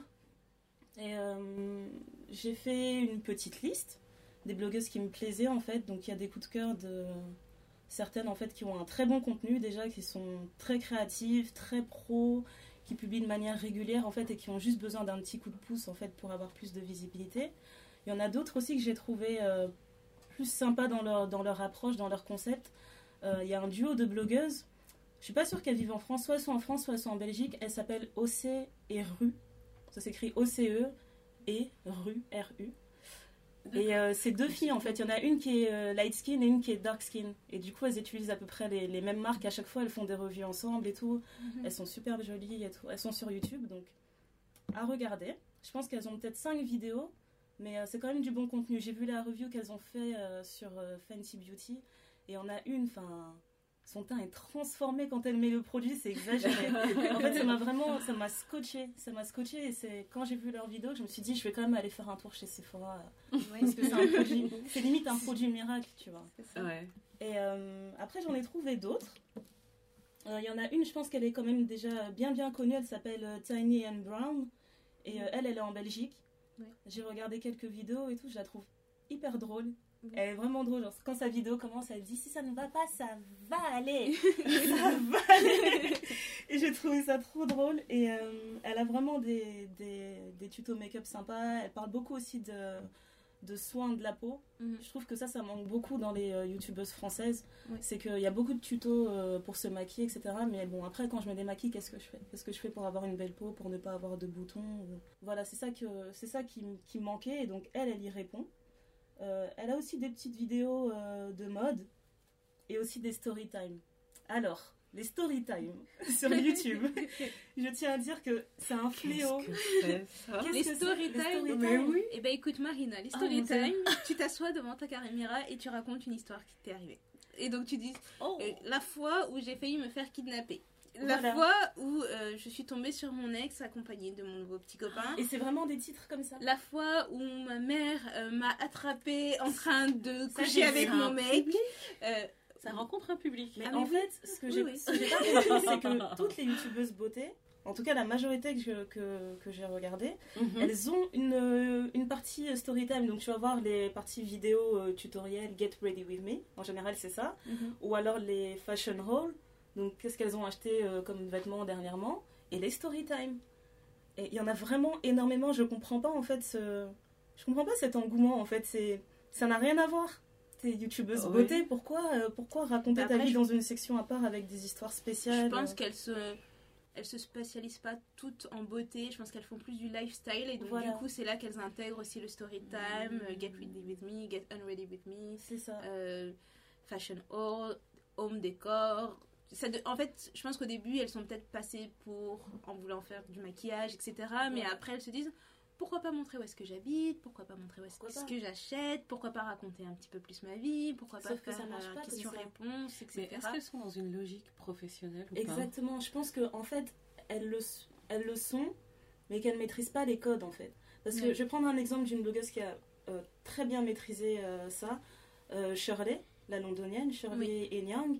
Elle a commencé par faire uniquement des vidéos, elle montrait ce qu'elle achetait en mode et en beauté. Elle faisait que ça. Mhm. Ensuite, elle a commencé à faire des vidéos, elle montrait comment elle s'habillait ou comment elle se maquillait. Mhm. Et on a fait de plus en plus. Et je pense que c'est arrivé un moment, elle avait peut-être une centaine de milliers de gens qui la suivaient, Mhm. qu'elle a commencé à raconter sa vie. Je me dis, bon, t'as une centaine de milliers de personnes qui te suivent, elles ont envie de savoir qui tu es. Donc à ce moment-là, tu considères de raconter ta vie, de peut-être montrer voilà comment j'ai aménagé ma chambre, etc. Ouais, Mais de commencer tout de suite et dire- ouais. Euh, salut, moi c'est Ndaya, tu me connais pas. Je vis ici, je fais ça, je fais ça, je mange comme ça, je dors comme ça. Après, je pense qu'elle voit que ce sont aussi les vidéos qui sont populaires sur YouTube, ce sont les vidéos qu'elle elle, aussi regarde. Donc elle Voilà. se dit, mais moi aussi je vais en faire une parce que moi ça m'intéresse. Et donc du coup, je pense que ça peut intéresser quelqu'un. Alors que euh, c'est ça qui va, euh, c'est des effets qui ne de va pas attirer les marques. En fait, c'est vraiment ça le problème. C'est ça que, qui vous empêche d'avoir de, d'avoir des sponsors. Après, c'est pas le cas de Tiny and Brown. hein. Elle, elle fait des story time. En fait, je l'ai mise dans ma liste parce que ces story time sont, on va dire, plus sérieux. Un peu plus sérieux. Mhm. Et c'est pas, euh, c'est pas juste une vidéo, elle va raconter une histoire pour faire rire et pour, faire des, pour générer des clics en fait. Donc, elle, c'était sympa. Après, il y en a une autre qui s'appelle Kadia, Kadia DSB. Euh, elle, ça a été vraiment, vraiment un coup de cœur. En fait, euh, il y a une fille qui m'a marqué sur Facebook qui m'a dit Ouais, Kadia, c'est ma copine, elle est trop bien. Et la première vidéo que j'ai vue, justement, c'est une vidéo, elle, elle, euh, une vidéo qui s'appelle euh, 20 choses sur moi. Mhm. Donc, tu sais, quand tu vas sur une page YouTube d'une blogueuse, il y a une vidéo qui se lance tout de suite. Oui. Donc, c'était celle-là. Et tout de suite, j'ai vu ça, je me suis dit, ah non, non, ouais, c'est bon, je passe à une autre. Ah. Mais la vidéo s'est lancée et en fait, Kadia, elle est trop drôle. Elle est vraiment trop drôle. Et du coup, euh, je peux comprendre qu'elle, elle fasse quand même des story time parce qu'elle est vraiment attachante. Mhm. Elle se maquille très bien aussi. Mhm. Donc pour moi, elle devrait vraiment se concentrer sur les deux. Alors, ok, tu fais, des, tu fais des très bons tutos make-up, tu racontes bien tes histoires. euh, Enfin, elle est. euh, je sais même pas comment expliquer. Juste regarder une de ses Mais vidéos, il elle est faut vraiment. que tu euh, ouvres une agence. Voilà. C'est Ouais, ça. Je Voilà, vois, j'en rêve. rêve. c'est ça. Ça n'existe pas. Si vous voulez savoir, ça n'existe Ça pas. n'existe pas. C'est en vrai. tout cas, pour les blogueurs euh. Ouais. Encore Euh, une fois. voilà. Merci Euh, Sephora, c'est rentré dans le Ça, lexique maintenant. voilà, ça n'existe pas. Après, je pense aussi qu'il y a une autre qui est très. Enfin, moi, la blogueuse noire, si tu me demandes une, blogue, enfin, une youtubeuse noire beauté, Mhm. pour moi, la plus connue, c'est Julicious. Ouais. C'est, je pense que c'est- tout le monde, toutes les noires, je pense qu'elles connaissent Julicious. Non. Mais si, non, mais si tu regardes les vidéos YouTube, en, en tout cas en France, c'est une des plus. Enfin, dans la communauté noire, c'est une des plus Ouais. connues. Et puis, euh, Elle a lancé une marque de, elle- de, de gloss aussi, je pense. elle fait juste des, des- pour les lèvres ou c'est autre elle chose fait les lèvres, elle fait les yeux aussi. Et elle fait du teint. Elle fait des pinceaux aussi. Et sa marque, elle grandit euh, petit à petit. Mais euh, enfin, elle a, les produits sont là. Et je pense qu'elle a, dû, elle a su capitaliser sur sa notoriété. Elle a fait sa chaîne YouTube. Puis après un certain temps, elle a lancé sa marque. Mais elle fait euh, petit à petit. Quoi. Elle rajoute des produits au fur et à mesure. Et puis elle grandit au fur et à mesure. Et je pense que c'est. euh, il faut pas être trop gourmand. Dans, je pense dans tout ce qui est YouTube, blog, blog etc. Il faut, faut savoir euh, commencer petit et apprendre à grandir parce que c'est pas tout le monde qui va se lancer sur YouTube qui va devenir grand. Voilà. Et il faut pas tout de suite dire ah ben non moi je vais devenir blogueuse parce que toutes les blogueuses elles voyagent. Non c'est pas vrai. Toutes les blogueuses ne voyagent pas. Euh, c'est pas. euh, je pense qu'on néglige aussi beaucoup le travail qu'il y a derrière parce que prendre, enfin filmer sa vidéo, la monter, etc., etc. C'est un travail. Et surtout euh, générer des vues en fait. Les gens s'imaginent que tu cliques juste sur publier et que d'un coup tout se fait tout seul. Non, tu ça. vas aller chercher aussi tes, ton public en fait. Tu vas ça. vraiment le chercher. Euh, pour moi, les story time, c'est pas, euh, c'est pas un public fidèle en fait. Moi, je vais passer par là, je vais voir un petit raccrocheur, comme tu dis, le jour où ma maman m'a surpris. Bah oui, bah, je vais regarder, je vais écouter l'histoire de comment tu t'es tapé la honte. À autre chose en fait. Je vais pas me dire, ah, peut-être que elle, elle fait des bons contouring. Peut-être que si un jour, moi, je lance mon kit de machin, et ben, je vais lui envoyer des produits. Non, ça, ça marchera vraiment pas comme ça en fait. Juste, euh, gardez-le en tête, quoi. Avant de avant de s'indigner quand on ne représente pas, en fait, réfléchissez à ce que vous avez envie de voir en fait de votre communauté. Mm. Comment vous avez envie d'être représenté. Ouais. Euh, pour Ah, continuer dans ma liste, une fille qui nous aurait bien représenté, ça aurait été la blogueuse euh, Chloé Kitembo. Je pense Oui. qu'elle est en Belgique. Il n'y en a pas beaucoup en France au final. hein. Euh, elle, elle est en Belgique et son contenu, enfin pour moi, c'est, il n'y a rien à dire en fait. Il n'y a pas photo. C'est le contenu le plus carré que j'ai vu en fait. C'est le plus propre. Euh, en termes de rendu, elle travaille bien ses vidéos.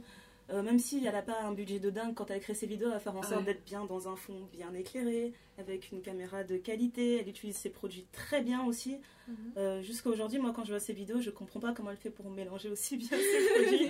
On dirait qu'elle est prête pour un shooting, quoi. Donc, euh, une blogueuse comme ça, ça m'aurait pas surpris en fait qu'elle soit une des égéries Fenty Beauty en fait. Ça aurait été vraiment légitime Ouais. Par rapport à la tête de poupée Mais qu'elle a et sa façon de Mais en Belgique, il n'y a pas de Sephora, c'est pour Ah, ça. Mais En plus, c'est dommage parce que cette fille est. Quels sont mes critères pour. euh, Euh, les critères en fait de Sephora, sur quoi ils se sont basés pour euh, sélectionner Mm, les mm. blogueuses? Bah, je sais pas, je pense pas que ce soit Sephora qui est, qui est choisi, je pense que c'est la marque Fenty Mhm. Beauty qui a dit voilà, nous on va lancer et on aimerait qu'il y ait des inf parce que nous on les appelle des youtubeuses, mais c'est surtout des influenceuses parce Oui. que du coup, comme il y a beaucoup de gens qui les suivent, etc., et ben ils se disent bah nous c'est une façon aussi de montrer notre produit, etc. Et donc je pense qu'ils ont dû passer par une agence de presse ou quoi que ce soit, mais dans chaque pays où il y a un Sephora, où il y a un Harvey Nichols ou quoi que ce soit, ils ont choisi les personnes, je pense, les plus influentes. Mm. Et donc, quand tu prends euh, les deux euh, françaises qu'ils ont envoyées, t'auras beau dire oui, non, mais elles sont pas noires, mais machin, mais machin, elles ont des millions d'abonnés. D'accord. Chacune, a- il y en a une qui est presque à 2 millions, je pense, qui a 1 million 800 000, et l'autre qui a 1 million 200 000. ou- Tu vois, c'est des gens qui ont déjà dépassé le million d'abonnés. Donc c'est vraiment des dont critères c'est le métier, en économiques. fait. quoi, Oui, mais après, tu peux pas, euh, enfin, tu peux pas en vouloir à une marque de vouloir toucher des millions de gens, parce Ouais. que c'est le but, c'est de toucher des millions de gens. Tu mhm. vois, parce que si tu fais la contrepartie avec, par exemple, les, euh, les influenceuses et youtubeuses, euh, par exemple, américaines qui étaient présentes lors de l'événement, Ouais. quand tu vas sur leur page, ce sont des personnes qui ont Mm. des millions d'abonnés. Euh, L'événement a eu lieu aux États-Unis, mais par exemple, en Angleterre, je sais qu'il euh, s'est vendu chez Harvey Nichols, et dans les influenceuses et youtubeuses qu'ils ont invitées à un événement, je sais pas si c'est privé ou à, un moment de lancement dans le Harvey Nichols, Mhm. bah, si tu vois, il y avait des gens comme Charlie Young, tu avais des gens comme Patricia, Patricia Bright, tu avais des gens Mhm. comme euh, Jade Pierce ou quoi que ce soit. Ce sont des Mhm. personnes qui ont million. le million ou très proche du million. Ce qui est normal. Enfin, je sais pas, moi je vends un produit, je vais pas aller chez le petit commerçant qui est à côté de la maison, qui va peut-être voir 10 personnes, machin. Je vais aller Ouais. chez le gros distributeur parce que je sais que bah, là-bas, j'aurai déjà plus de visibilité. Mais quand même, dans ma tête, moi j'attendais quand même une petite. euh, Je trouve que ça aurait été une belle histoire, tu vois, de se dire que non, Rihanna, elle a tapé du poing, elle a dit je veux une noire par district, tu vois. J'aurais trouvé ça trop mignon en fait qu'il y ait au moins une blogueuse, limite qui a, euh, je sais pas, qui a peut-être 10 000 followers seulement. Ouais. Et en fait, l'histoire aurait été belle. Qu'elle dise ah, Mais ouais, c'est inclusif, c'est inclusif comme marque. Il faut autant de blancs que de noirs. Que de noirs, il faut des métis, il faut de toutes les couleurs, de très très blanc à très très noir. C'est ça. J'aurais aimé que ce soit valable par pays en fait, cette règle. Que Ouais. tu euh, Je suis euh, faire un duo, une blanche, Voilà. une noire à chaque moins, fois. à chaque euh, fois, oui. Ouais, c'est vrai. Ça ça, pu- ça, ça aurait été sympa. Mais je trouve que ça aurait été vraiment une belle histoire. quoi. La petite qui est euh, sur YouTube et qui a. euh, elle a du potentiel, elle n'est pas encore là. Mm. Et Ouais. Rihanna, elle te- elle t'endorse. Mais ses vues, elles vont Tu exploser, cette dois fille. ouvrir une agence. Il faut aller au créneau, il faut vendre ces Ah filles. ouais, C'est ça qui leur manque en fait, Et puis j'ai pour toutes les filles qui font des vidéos ou quoi que ce soit, il n'y a que la régularité qui paye. Il faut être. euh, il faut, euh, ces filles-là, il faut qu'elles soient régulières et qu'il faut, il faut qu'elles travaillent bien. Et pour toutes les personnes qui suivent sur YouTube, il faut leur laisser aussi une marge d'erreur. C'est Oui. pas parce qu'une fois il y a une vidéo qui était un peu moins bonne que les autres, etc., que je vais dire bah non, c'est bon, je vais me désabonner, machin. Non. Ce qui marche en fait dans tout ça, c'est le soutien et le fait que, que voilà, t'es euh, t'es un abonné de la première heure où tu l'as pris en cours, bah, tu, tu regardes, tu vois comment elle évolue. Tu vas pas forcément aimer tout le monde. Voilà. Mais si t'aimes quelqu'un, bah, laisse-lui le temps de se faire des erreurs parce que souvent ce sont des personnes qui apprennent le métier tout seul. Tout seul. Sauf si je, enfin, je suis pas au courant, mais je pense pas qu'il y ait une université qui propose un cours de devenir Oh influenceuse, comment faire, un Si, master, master influenceuse. Euh, Ça va venir, je suis persuadée. et, euh, et donc du coup, généralement, toutes les personnes qu'on voit en tant qu'influenceurs, bon, il y a certaines personnes qui ont étudié la communication, mais pour la plupart, ce sont des gens qui n'ont pas, euh, qui n'ont pas étudié ça, quoi. Donc c'est C'est des gens qui apprennent à, à se filmer, à se prendre en photo, à publier, à retoucher, euh, à, à proposer du contenu, etc. Faut avoir- il faut avoir un peu de technique, il faut avoir... Je pense qu'il y a la personnalité qui joue beaucoup, il y a, il y a la technique qui joue, et après le j'ai pas peur, j'y vais, et puis je me lance, et puis il faut les compte, soutenir. Ça fait quand même beaucoup, beaucoup de qualité. Quoi. Exactement. C'est énorme. C'est ça, mais si t'es pas un Parce qu'en plus, euh, euh, quand t'es tout seul, dans ton- enfin toute seule dans ton coin, euh, en train de te c'est- motiver.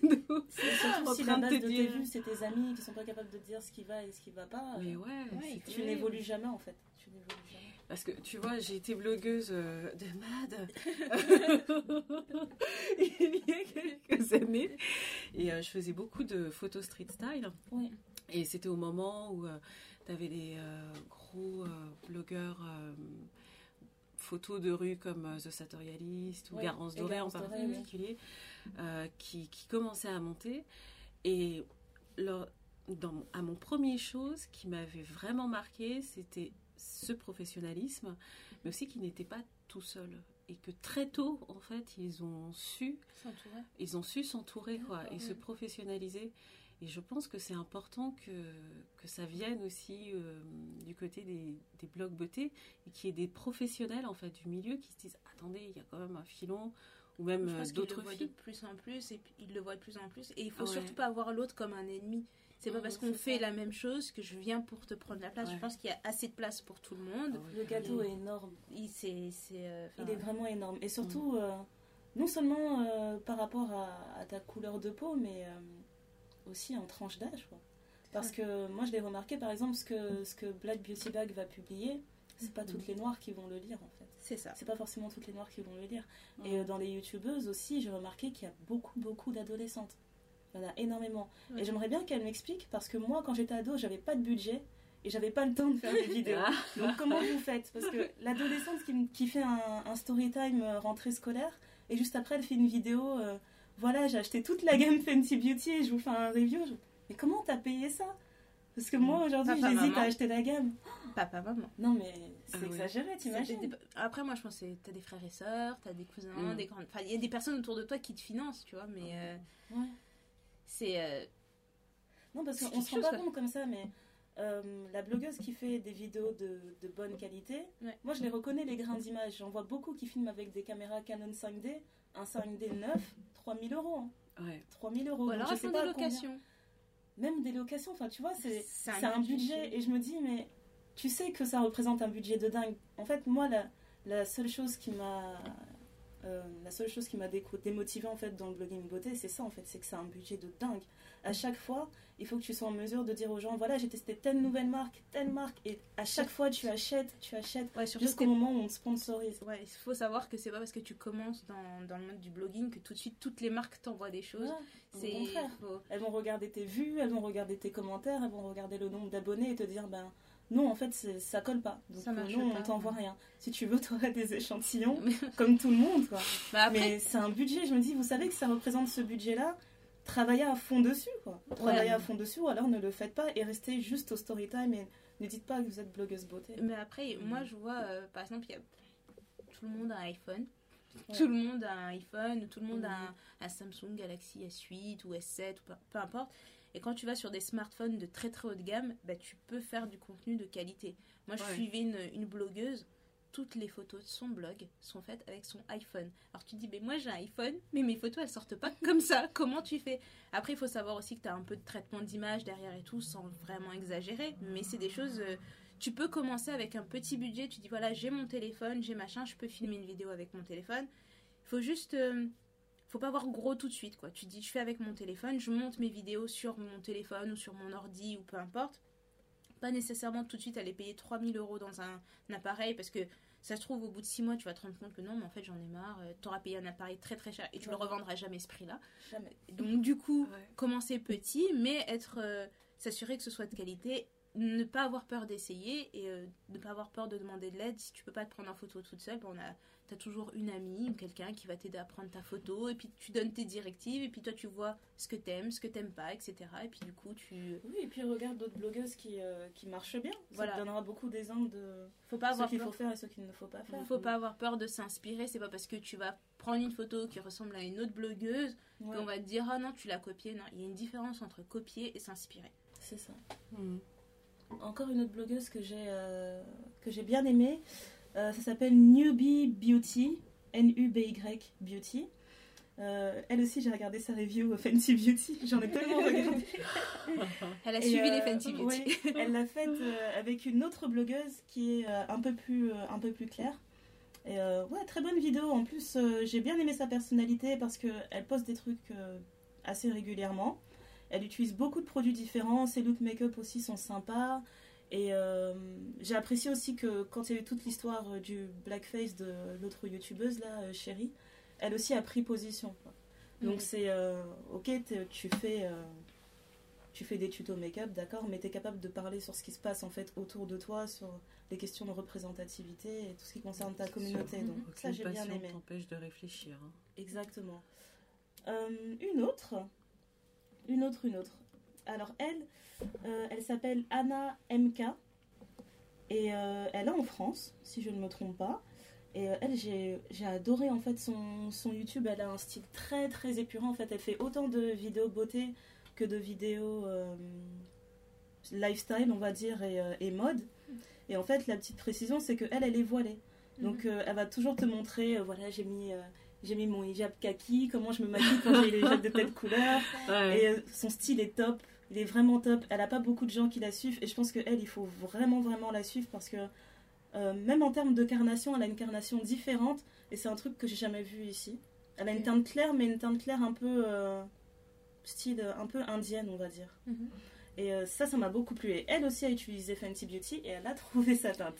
Donc, Il y en a pour tous les goûts. franchement, moi je l'encourage à faire encore plus de vidéos parce que je trouve qu'elle elle est vraiment elle est vraiment à part en fait elle sort vraiment du lot et je pense qu'elle a beaucoup beaucoup de potentiel donc ça c'était ma liste des youtubeuses à suivre Mais dans tout ça, les, les filles, c'est bien beau de parler de maquillage, Ah. c'est faire belle, tout ça. Mais il faut pas oublier de prendre soin de sa peau. Il faut vraiment pas vrai. oublier. Parce que vous pouvez mettre tout le maquillage que vous voulez, si votre peau en soit est dégueulasse, excusez-moi du terme, et ben il faut, euh, faut pas hésiter. euh, je sais pas, moi, prendre soin de sa peau. Et je pense aussi qu'il y a beaucoup de, de youtubeuses aussi qui montrent comment elles se démaquillent, etc. Donc il faut autant euh, Ouais. avoir de l'engouement pour, euh, je sais pas, pour le, pour le maquillage qu'aussi pour prendre soin de sa peau. Parce que bon, on met du maquillage, ça bouche les pores. Si on se démaquille pas correctement, bah, ça, fait, ça crée des boutons. Si vous nettoyez pas vos pinceaux, bah, ça vous fait des boutons. Enfin, Mm. tout ça, c'est. En fait, je pense que c'est un truc, c'est un, c'est un cercle vicieux, quoi. C'est tout se suit. On va vous dire, oui, il faut boire beaucoup d'eau. Alors on va dire, non, mais non, euh, boire de l'eau, ça sert à rien. Ok, boire de l'eau, ça Oh. sert à rien. Soit. Non, mais Euh, le nombre de personnes qui disent ça Non, mais non c'est mais l'eau c'est pas bon Comment L'eau, c'est la vie. Hein. On dit boire pour oui. vivre d'amour et d'eau fraîche. Donc, euh, donc voilà, il y a tout ça. Il y a tout. euh, ne pas. Enfin, si vous avez des problèmes de peau, faut pas sur- surtout pas hésiter à voir un dermato. On va dire ah, 50 euros, 60 euros, voir quelqu'un qui va me dire comment prendre soin de ma peau. Ouais. Mais vous allez tous chez Zara acheter une paire de chaussures à 60 euros. Donc euh, Oui. voilà. voilà, si vous avez un manteau chez Zara à 200 balles, s'il faut économiser pendant deux mois, vous allez économiser pendant deux mois pour aller acheter ce manteau. Donc il faut savoir économiser pour les bonnes choses, etc. Et il y a autre chose qui a fait aussi le buzz euh, cette semaine, c'est que Pharrell Williams a parlé de sa routine euh, enfin soins de visage. Pharrell Et Williams qui ne vieillit pas il nous a dévoilé ses secrets. On a beau dire Black Don't Cry. Merci Pharrell. Pharrell, mais Pharrell. c'est, euh, tu vois quand tu cherches vraiment la définition le gars est en dessous et il te fait un clin d'œil euh, c'est moi c'est moi. Et euh, il en a parlé et tout, les, tout le monde disait euh, Oh mon dieu, bah, pourquoi il en parle? Bah, Écoutez, il y a plein de gens qui se sont posé la question et Ouais. ils disaient bah, Je prends beaucoup d'eau et je fais des gommages. Moi, dans ma tête, quand il a parlé de gommage, j'ai pensé à Niska tout de suite. la meuf Mais- elle fait des- gommage Donc, ça, c'était vraiment euh, le petit moment euh, dans ma tête. J'étais toute seule, j'étais contente. Mais euh, non, c'est vrai, après tu repenses, tu te dis, mais en fait, moi, qui est-ce qui m'a appris à prendre soin de ma peau? Bah, Moi, j'avais une peau difficile et depuis Mhm. très jeune, je vais chez le dermato. Ouais. Et c'est quelque chose que je fais régulièrement. On est des filles, c'est comme on vous dit d'aller chez le gynéco. Pour moi, aller chez le gynéco, aller chez le dermato et faire un check-up une fois de temps en temps, c'est euh, le minimum syndical. Enfin, t'as mal aux yeux, t'as besoin de porter des lunettes, bah, tu vas aller voir ton ophtalmo. Tu vas pas juste aller comme ça, prendre des lunettes et te dire non, ça, je pense que c'est ce qu'il me faut. Bah non, tu vas voir un spécialiste. Donc, euh, C'est la même spécialité, Néné. Ah oui. malheur de dire Oui, mais ma peau, elle fait ça, etc. Oui, mais est-ce que t'as été voir un médecin Alors laisse-moi tranquille. en fait, je suis très portée. euh, bah, du coup, comme je suis tombée dedans comme quand j'étais petite, euh, je suis très portée sur tout ce qui est hygiène de la peau, etc. etc. Donc, euh, Ouais. si vous avez un petit truc, je peux vous recommander plein de produits. Je les essaye tous. Je- J'essaye tous. je, je suis capable de voir ce qui va, ce qui va pas. Autant des produits qui sont tout faits euh, en boutique et en parapharmacie, et en magasin spécialisé, et autant des produits, des recettes que tu vas trouver sur internet. Il y a aussi plein de youtubeuses qui vont vous proposer des recettes. Attention, il faut, faut connaître aussi son type de peau. Ouais. Parce que moi j'ai une amie, elle a fait une, une recette à base de yaourt, de miel, parce qu'elle a dit oui, ma peau, ça, j'en ai besoin, je sais pas quoi. Le lendemain, elle est sortie avec des boutons, des plaques, elle a dit plus jamais, Oh plus jamais. J'ai dit mais en même temps, peut-être que tu as vraiment agressé ta peau, c'est pas ce dont ta peau avait besoin. Donc euh, même pour vous, après pour choisir vos produits, même en termes de maquillage, si on revient même au maquillage, pour le fond de teint, tous les fonds de teint ne sont pas adaptés à toutes les peaux. Il y a des Mhm. fonds de teint pour les peaux grasses, pour les peaux sèches, et vous allez dire teint SPF euh, élevé. pas élevé, etc. Et puis les gens vont se dire, je comprends pas, ce fond de teint là marche pas alors que sur machin ça marche. Bah c'est parce que vous n'avez pas la même peau. Donc euh, ça. les, les amis, la famille, c'est très bien, mais il y a des spécialistes aussi. Et ça Oui, aussi c'est très bien. domaine de la santé. C'est ça. Je pense que c'est aussi simple que ça. C'est ça. ouais. Si vous connaissez votre type de peau et que vous allez voir une, une youtubeuse, une blogueuse qui va vous dire bah, pour les peaux sèches, moi je fais un masque à base d'avoine, de- d'huile et de machin, vous dire bah moi j'ai la peau grasse, c'est Mhm. sûr que ça ça va pas fonctionner. Donc je vais chercher quelqu'un qui a la même peau que moi. Mais Mais ça, c'est fascinant, justement, euh, ce côté prescripteur des euh, youtubeurs beauté Ouais. ou des blogueurs beauté. Alors, je veux bien croire que ce sont des personnes qui sont qui ont un intérêt et qui se spécialisent dans un domaine, mais ça n'en fait pas des experts, en fait. Et ça me surprend, en fait, le rapport euh, qu'ont leurs followers avec elles en se Ouais. disant, si elles donnent un conseil, ça veut dire que je peux le suivre les- quasiment les yeux fermés. C'est ça, mais il y en a certains peu, qui sont euh, hyper intelligents quand même, parce que du Mhm. coup, ils, oui, ils donnent des conseils, mais ils vont te rappeler toujours, oui, mais moi, c'est mon médecin qui me l'a prescrit, je suis allée Voilà. voir un dermato, Mhm. ou il y en a d'autres qui vont faire des vidéos justement avec des spécialistes en disant, bah voilà, moi, je vais aller chez, euh, chez mon dermato, il va vous expliquer, etc., etc., parce que c'est du savoir. Ouais. J'avais donne- tenté de faire ça, euh, je pense que c'était l'an dernier. J'étais, euh, en fait, j'avais beaucoup de produits beauté que j'utilisais euh, depuis plusieurs années et je trouvais que ça m'allait plus. Donc je me suis dit peut-être que ma peau a changé, c'est normal. Mhm. Et euh, j'ai pris rendez-vous euh, avec euh, une dermatose spécialisée dans les peaux noires. Et je lui ai dit, j'aimerais bien qu'on se filme quand même le jour où, euh, où euh, je prends mon rendez-vous. Comme ça, vous allez me dire si ces produits-là sont bien ou pas. Qu'est-ce que vous me recommandez par rapport à mon type de peau? Et elle m'a dit clairement euh, non, parce que je l'ai déjà fait. Et je, me suis fait, je me suis fait taper sur les doigts, en fait. Ils n'ont pas le droit. Oui, ils n'ont pas le droit. autorisés c'est un peu- ça. C'est un peu de la publicité. Ils ont, enfin, Voilà. les- en tant que médecin, on n'a pas le droit de se faire de, de la publicité. quoi. Donc, D'accord. Ils n'ont vraiment pas le droit. Après, je pense que la responsabilité tombe vraiment du coup sur les influenceurs pour dire bah écoutez, moi j'utilise ça, J'ai été voir un médecin qui m'a prescrit ça, je vous conseillerais de faire la même chose. Si vous avez le même type de peau que moi, essayez, mais faites attention quand même parce que après on a de la chance, on n'est pas aux États-Unis. Parce que aux États-Unis, si tu as un, you- enfin, quelqu'un qui te dit moi j'ai utilisé ça, toi tu utilises la même chose et ça te fait des boutons, tu peux porter plainte et tu peux gagner. En France encore, c'est pas la même chose. On a de la chance encore. C'est- c'est un peu, ils sont encore beaucoup protégés par rapport à ça, je pense. et, D'accord. Ça fait toute la différence, mais c'est euh, Voilà. c'est quelque chose qu'il faut. En fait, il faut savoir quoi. Il faut euh, Mhm. faut faut penser. Ok, ben ma ma sœur utilise tel produit, moi j'utilise tel produit, ça marche pas. Bah non, écoute, euh, ta sœur et toi vous mettez peut-être pas les mêmes soutiens-gorge parce que vous avez pas la même poitrine. C'est- un bon exemple. Oui, tout de suite ça part. Voilà, vous, vous mettez pas les mêmes Je- Non, mais c'est ça. Enfin, je veux dire, vous mettez pas les mêmes chaussures parce que voilà, Mm. c'est on a un Ouais. corps. Enfin, on est on est plein. Il y a différentes teintes de noir. Il y a différentes formes. Toutes les noires n'ont pas des grosses fesses. Toutes les noires n'ont pas des gros seins. Ce C'est- mythe aussi. ce- toutes les noires n'ont pas des grandes afros comme ça qui volent au vent. Toutes les noires ne sont pas Mais oui, mais oui. Même si j'y travaille, mais euh, non, pas encore. Voilà, ça, je veux dire, c'est que À part, enfin, quand tu es une femme noire, tu es censée être d'une certaine façon, puis les autres ne comptent pas. Ben non, toutes les noires ne sont pas en forme. Il y en a des fines, il y en a des grandes, il y en a des petites, il y en a qui ont beaucoup de cheveux, beaucoup de poils, pas beaucoup. Enfin, il y a- il y a de J'aime beaucoup cette référence. Non, mais c'est vrai. Quoi Non, mais c'est vrai. Quand ça t'est jamais arrivé qu'on te dise Mais toi, tu n'es pas comme les autres noirs. Bah, Et toi, tu n'es pas comme les autres blancs, tu n'es pas comme les autres. Je sais pas, c'est quelque Ouais. chose euh, qu'il faut savoir en fait. Donc, euh, n'hésitez pas à aller voir euh, des spécialistes, à aller voir des gens qui vous conseillent, qui vous donnent des bons conseils. Ouais. Et quand vous avez quelque chose qui fonctionne bien pour vous, tenez-vous tenez-vous-y s'il vous plaît. Ouais. N'ayez pas peur d'essayer d'autres choses. C'est une fois de temps en temps, mais surtout quand vous changez une routine, c'est un truc que ma dermato m'a dit. Ne changez pas tout d'un coup. Parce que quand vous changez tout d'un coup, vous savez pas ce qui marche et ce qui marche pas. Donc vous changez peut-être un produit, vous voyez, ok là j'ai changé celui-ci, ça marche. Ok, je vais changer un autre produit là, vous allez voir, ah ça fait des boutons. je reviens à l'autre parce que celui-là il était bien. Il faut jamais changer tout radicalement, c'est c'est pas bon. Surtout Mhm. pas. Mais euh, c'est sympa ce que tu dis hein, sur les, euh, les blogueuses qui deviennent vraiment des, des intermédiaires. Avant ça. d'aller chez le médecin, je vais demander à ma blogueuse quand même qu'est-ce qu'elle en pense. Alors Mais- qu'avant, c'était les magazines, tu vois. Voilà. Mais oui, mais là c'est un magazine, mais qui parle tu vois, c'est hyper intéressant ce que tu dis parce que euh, en grandissant, en fait, plus je, plus je grandis, j'ai pas envie de dire plus je vieillis, parce que je suis jeune, Tu vieilles. plus je grandis et euh, plus je me détache des magazines parce que j'ai vraiment l'impression que ça, ça me parle plus en fait Ouais. et que ça Mhm. s'adresse euh, à une cible soit trop large, soit Ouais. trop précise dans laquelle je ne suis pas, tu vois. Ça. Mhm. Et euh, c'est pour ça que c'est sympa en fait euh, de, de voir à quel point les blogueuses prennent une place importante en fait dans tous nos choix parce que euh, une chose toute bête en fait moi euh, quand je regardais toutes les vidéos de Fenty Beauty je me disais mais j'ai essayé certaines teintes en magasin mais je suis pas encore sûre de quelle est la bonne teinte.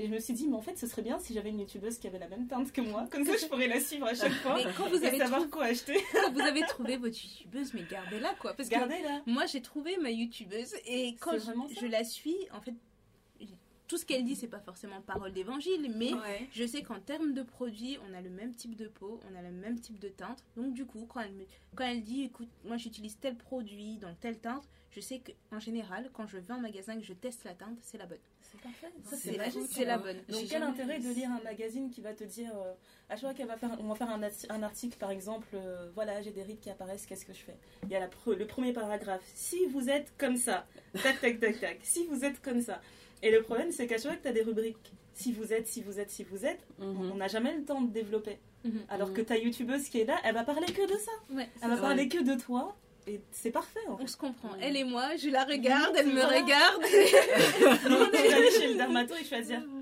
mais Jackie elle a dit ça dans la vidéo vous êtes sûr que Oui, c'est parce bon que ma youtubeuse, c'est Jackie. Elle s'appelle Jackie Aina. C'est une américaine. She's my spirit animal. C'est- c'est- En fait, je la regarde et euh, je suis tombée dessus vraiment par hasard, force de, de m'abonner à plein de chaînes. Surtout quand vous vous abonnez dans, enfin, à des chaînes sur YouTube, il y a toujours, on vous propose toujours d'autres chaînes, etc. Ou même les chaînes auxquelles vous, êtes abonné, si vous suivez un peu, enfin je sais plus comment tu vas sur YouTube, mais en gros, tu peux voir les chaînes auxquelles ils sont abonnés aussi. Donc du coup, de fil en aiguille, tu retombes sur certaines personnes. Et les, enfin, les vidéos que j'ai vues d'elle, j'en ai regardé une, deux, trois. bah, je me suis abonnée parce que je me dis, en fait, elle me parle. On a à peu près le même type de peau, à peu Ouais. près le même type de carnation. Après, je ne crois pas tout ce qu'elle dit, mais au moins, je sais que si j'ai si j'ai un doute sur une couleur, je sais déjà que je vais plus aller dans cette couleur-là, quitte à essayer celle au-dessus, celle en dessous, parce que ben, Voilà. après, il y a la caméra, il y a la déjà te repérer. Je le sais me repérer. Il y a aussi le- la lumière qui joue, etc. On sait, bon, enfin, peut-être que vous savez pas, mais la lumière, ça joue beaucoup quand on se filme, etc. Mhm. Mais au moins, je sais que en référence, je vais partir sur. Si j'ai envie de tester, admettons, un fond de teint Estée Lauder, je vais dire, ah bah elle, elle prend telle teinte. Moi, je vais aller en magasin, je vais demander la, cette teinte-là. Et puis après, je vais voir, ok, la teinte au-dessus, la teinte un peu différente, voir ce qui me va à moi aussi. D'accord. Donc, euh, quand vous trouvez votre youtubeuse, La tenez-la change. tenez-la Tellement bien. tenez-la bien. Ouais. Alors si elle pouvait être française, ce serait bien aussi parce que la youtubeuse américaine qui va te parler de produits que tu ne trouves pas, ça aussi Ça, c'est embêtant. autre chose. Ouais, Ouais. c'est Et puis, il faut parler anglais aussi. Je pense Ah oui, que bah il oui, faut, pas- surtout parler anglais faut, pour comprendre et ce qu'elles disent, etc. Mais euh, il y, il y en a beaucoup, beaucoup euh, de. Enfin, il y a plein de youtubeuses, plein de blogueuses, etc. Moi, je suis euh, sur une plateforme qui s'appelle euh, Blog Lovin. Et en fonction de vos centres d'intérêt, etc., vous avez. il y a beaucoup, beaucoup, je dirais pas tous, mais tu as beaucoup de blogs qui sont référencés. Donc du coup, si tu veux chercher en photographie, un blog photographie, bah, tu as toutes les listes, enfin tu as plein de blogs photographie qui sont référencés et du coup, Mhm. tu peux t'abonner et à chaque fois tu vois tous les blogs euh, que t'as- auxquels tu es abonné, etc.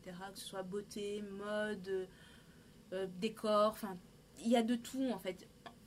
Pour la personne qui, ch- qui cherche trouve quoi. Ouais. qui, cherche trouve.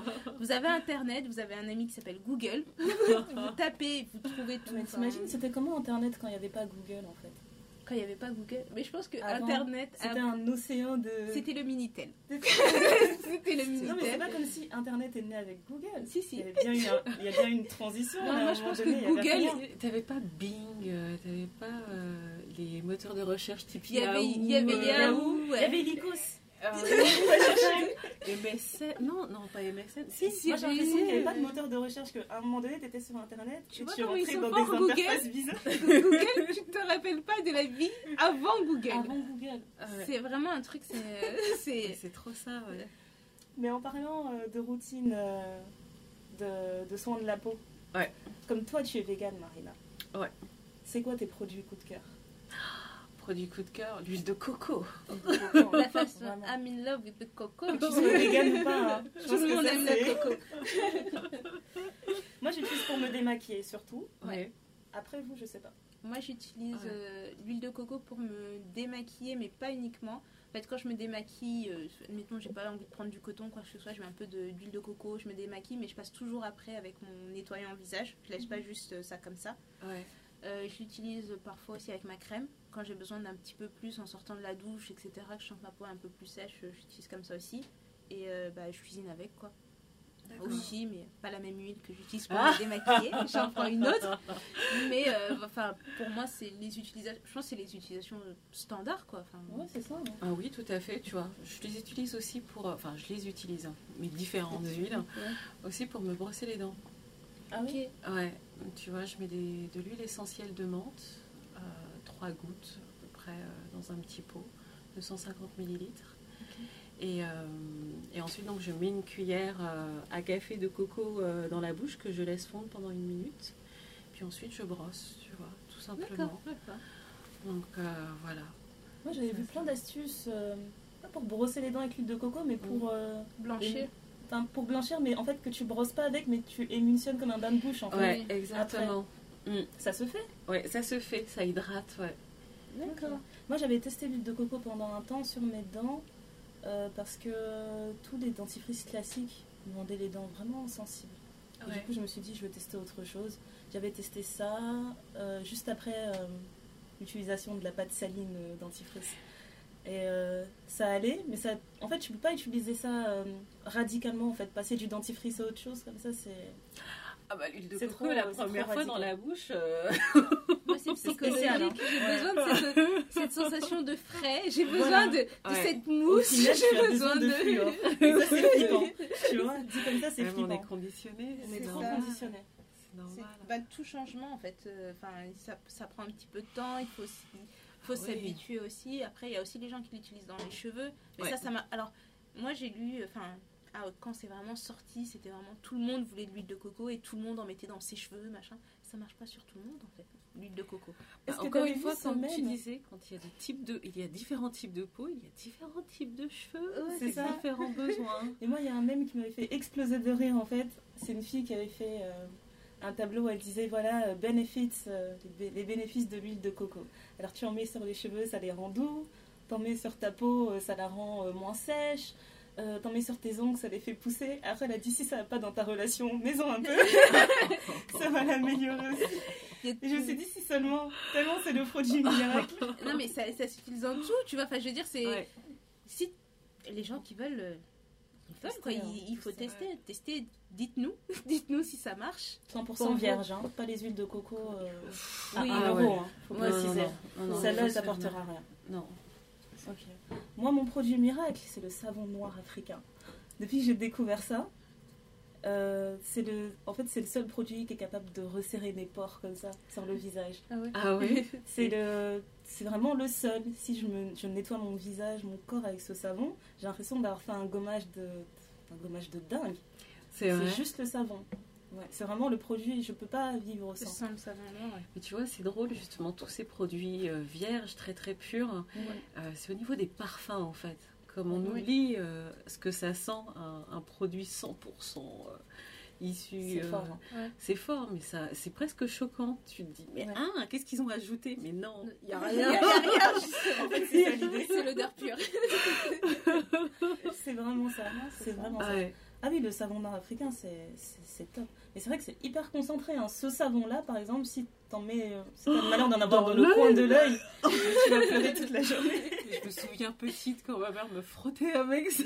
Ferme les yeux. Ferme les Ah yeux. ouais. Qu'est-ce qu'il y a d'autre? L'eau? Le- Il y a de l'eau. L'eau. L'eau. euh, Après, moi, je pense qu'il faut dire aux gens que c'est pas une mauvaise chose que Enfin, faut pas être soit l'un, soit l'autre. Genre, il faut tout être 100% naturel. Si vous avez choisi de le faire, faites-le à fond, ça vous regarde, machin. Mais il faut pas juger les gens qui vont utiliser euh, des produits qui sont Non, déjà faits. tout. Tout le monde n'a pas envie de chercher euh, sa routine en utilisant que des produits naturels, etc. Enfin, Exactement, parce que ça a ses inconvénients. Déjà, c'est un coût, C'est vrai, faut pas se mentir. faut les trouver. faut les trouver. Puis après, quand tu te rajoutes euh, des éthiques et tout, voilà, tu commences à t'attacher euh, au sourcing, à la façon dont la personne travaille avec ses partenaires. Est-ce que c'est zéro déchet ou pas C'est facile. Etc. ça, Donc, ça euh, devient tout. euh, C'est bah un mode oui. de vie. Après, voilà, ta crème, elle coûte euh, le prix d'un fond de teint, quoi. C'est juste, juste le soin du visage. Il m'a fallu du temps pour intégrer ça. hein. Quand tu vas euh, à la caisse et qu'on te dit Ah, cette crème elle à 30 euros. Quoi Pardon. Et là, t'es en train de te dire Est-ce que j'ai vraiment besoin que ma peau soit douce? Si j'en ai besoin. C'est ça.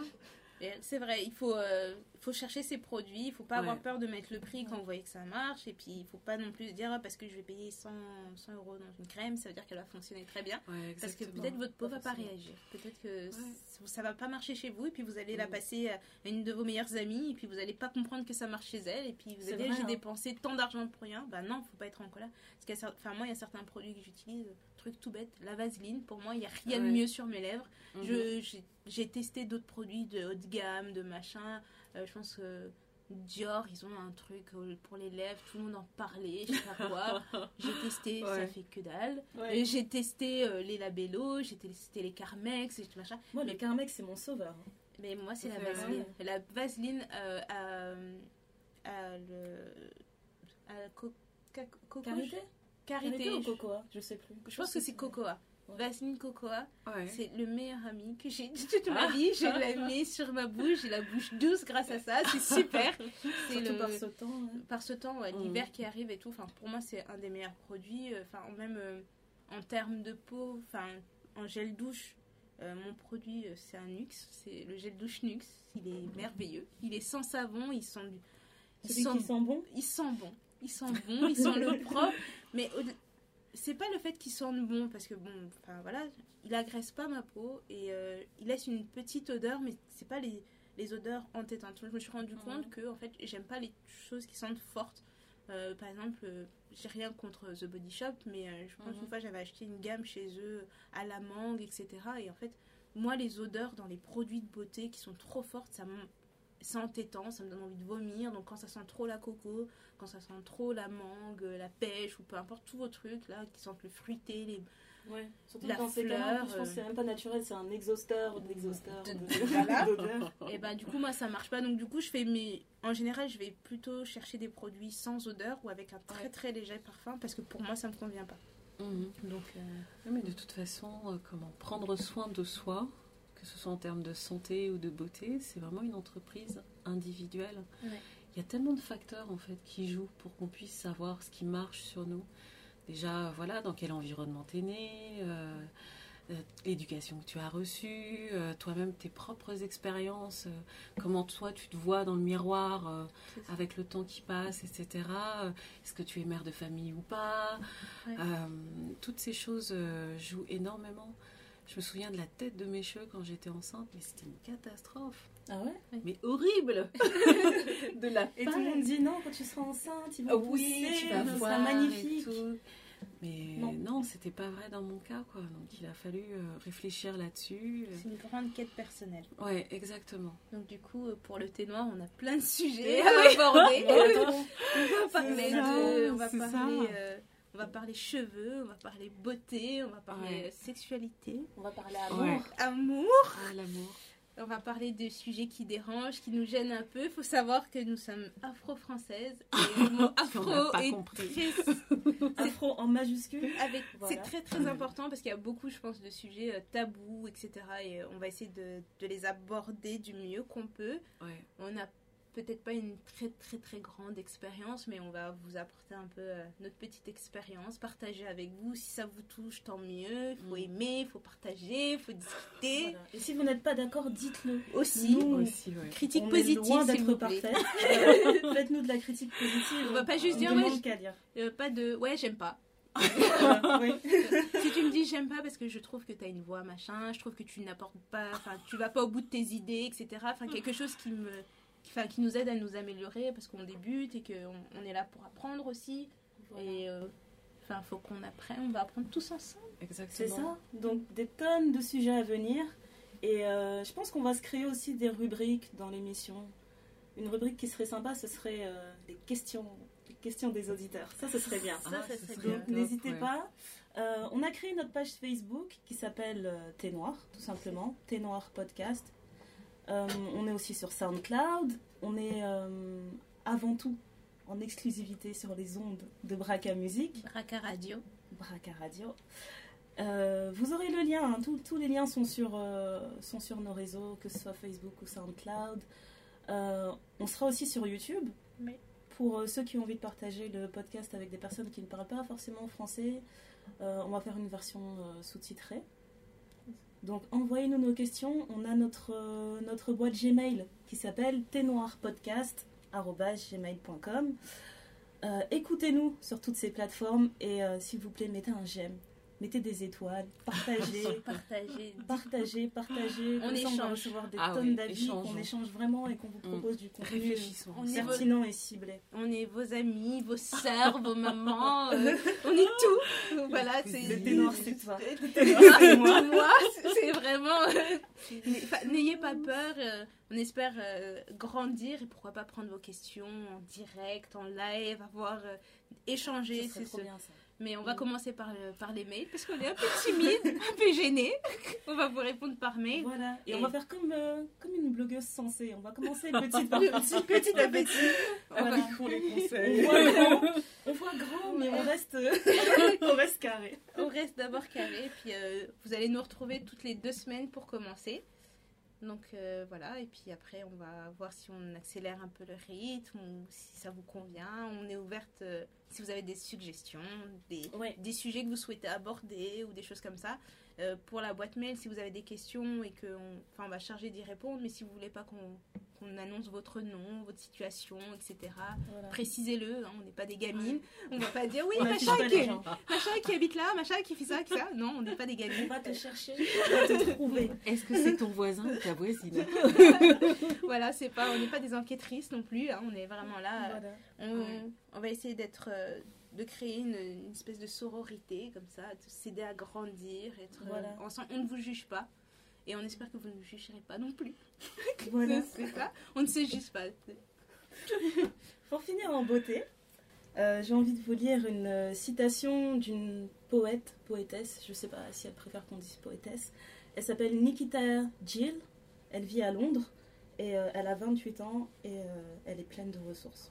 Elle écrit des super beaux textes. Donc je vais vous le lire en anglais et ensuite en français. le texte s'appelle War Cry. Your ancestors did not survive everything that nearly ended them for you to shrink yourself to make someone comfortable. This sacrifice is your war cry. Be loud, be everything, and make them proud.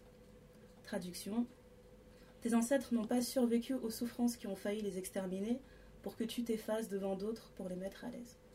Leur sacrifice est ton cri de guerre. Alors sois bruyante, sois partout à la fois et rends-les fiers. Sur ces belles paroles, c'est la fin du podcast Le Thé Noir. Merci de nous avoir suivis. Merci Marina. Merci Néné. Et euh, on se dit à, 15, euh, à dans 15 jours, oui. On espère qu'on sera ponctuel. De se battre ce cliché des noirs toujours tard. on va vraiment faire au mieux et euh, on vous laisse sur la radio Braca Music avec une playlist qu'on a concoctée qui est très éclectique. J'espère que ça va vous plaire. On essaiera de faire ça un peu plus souvent. Et euh, merci à toutes de nous avoir écoutés et euh, à très bientôt. Le thé est servi et.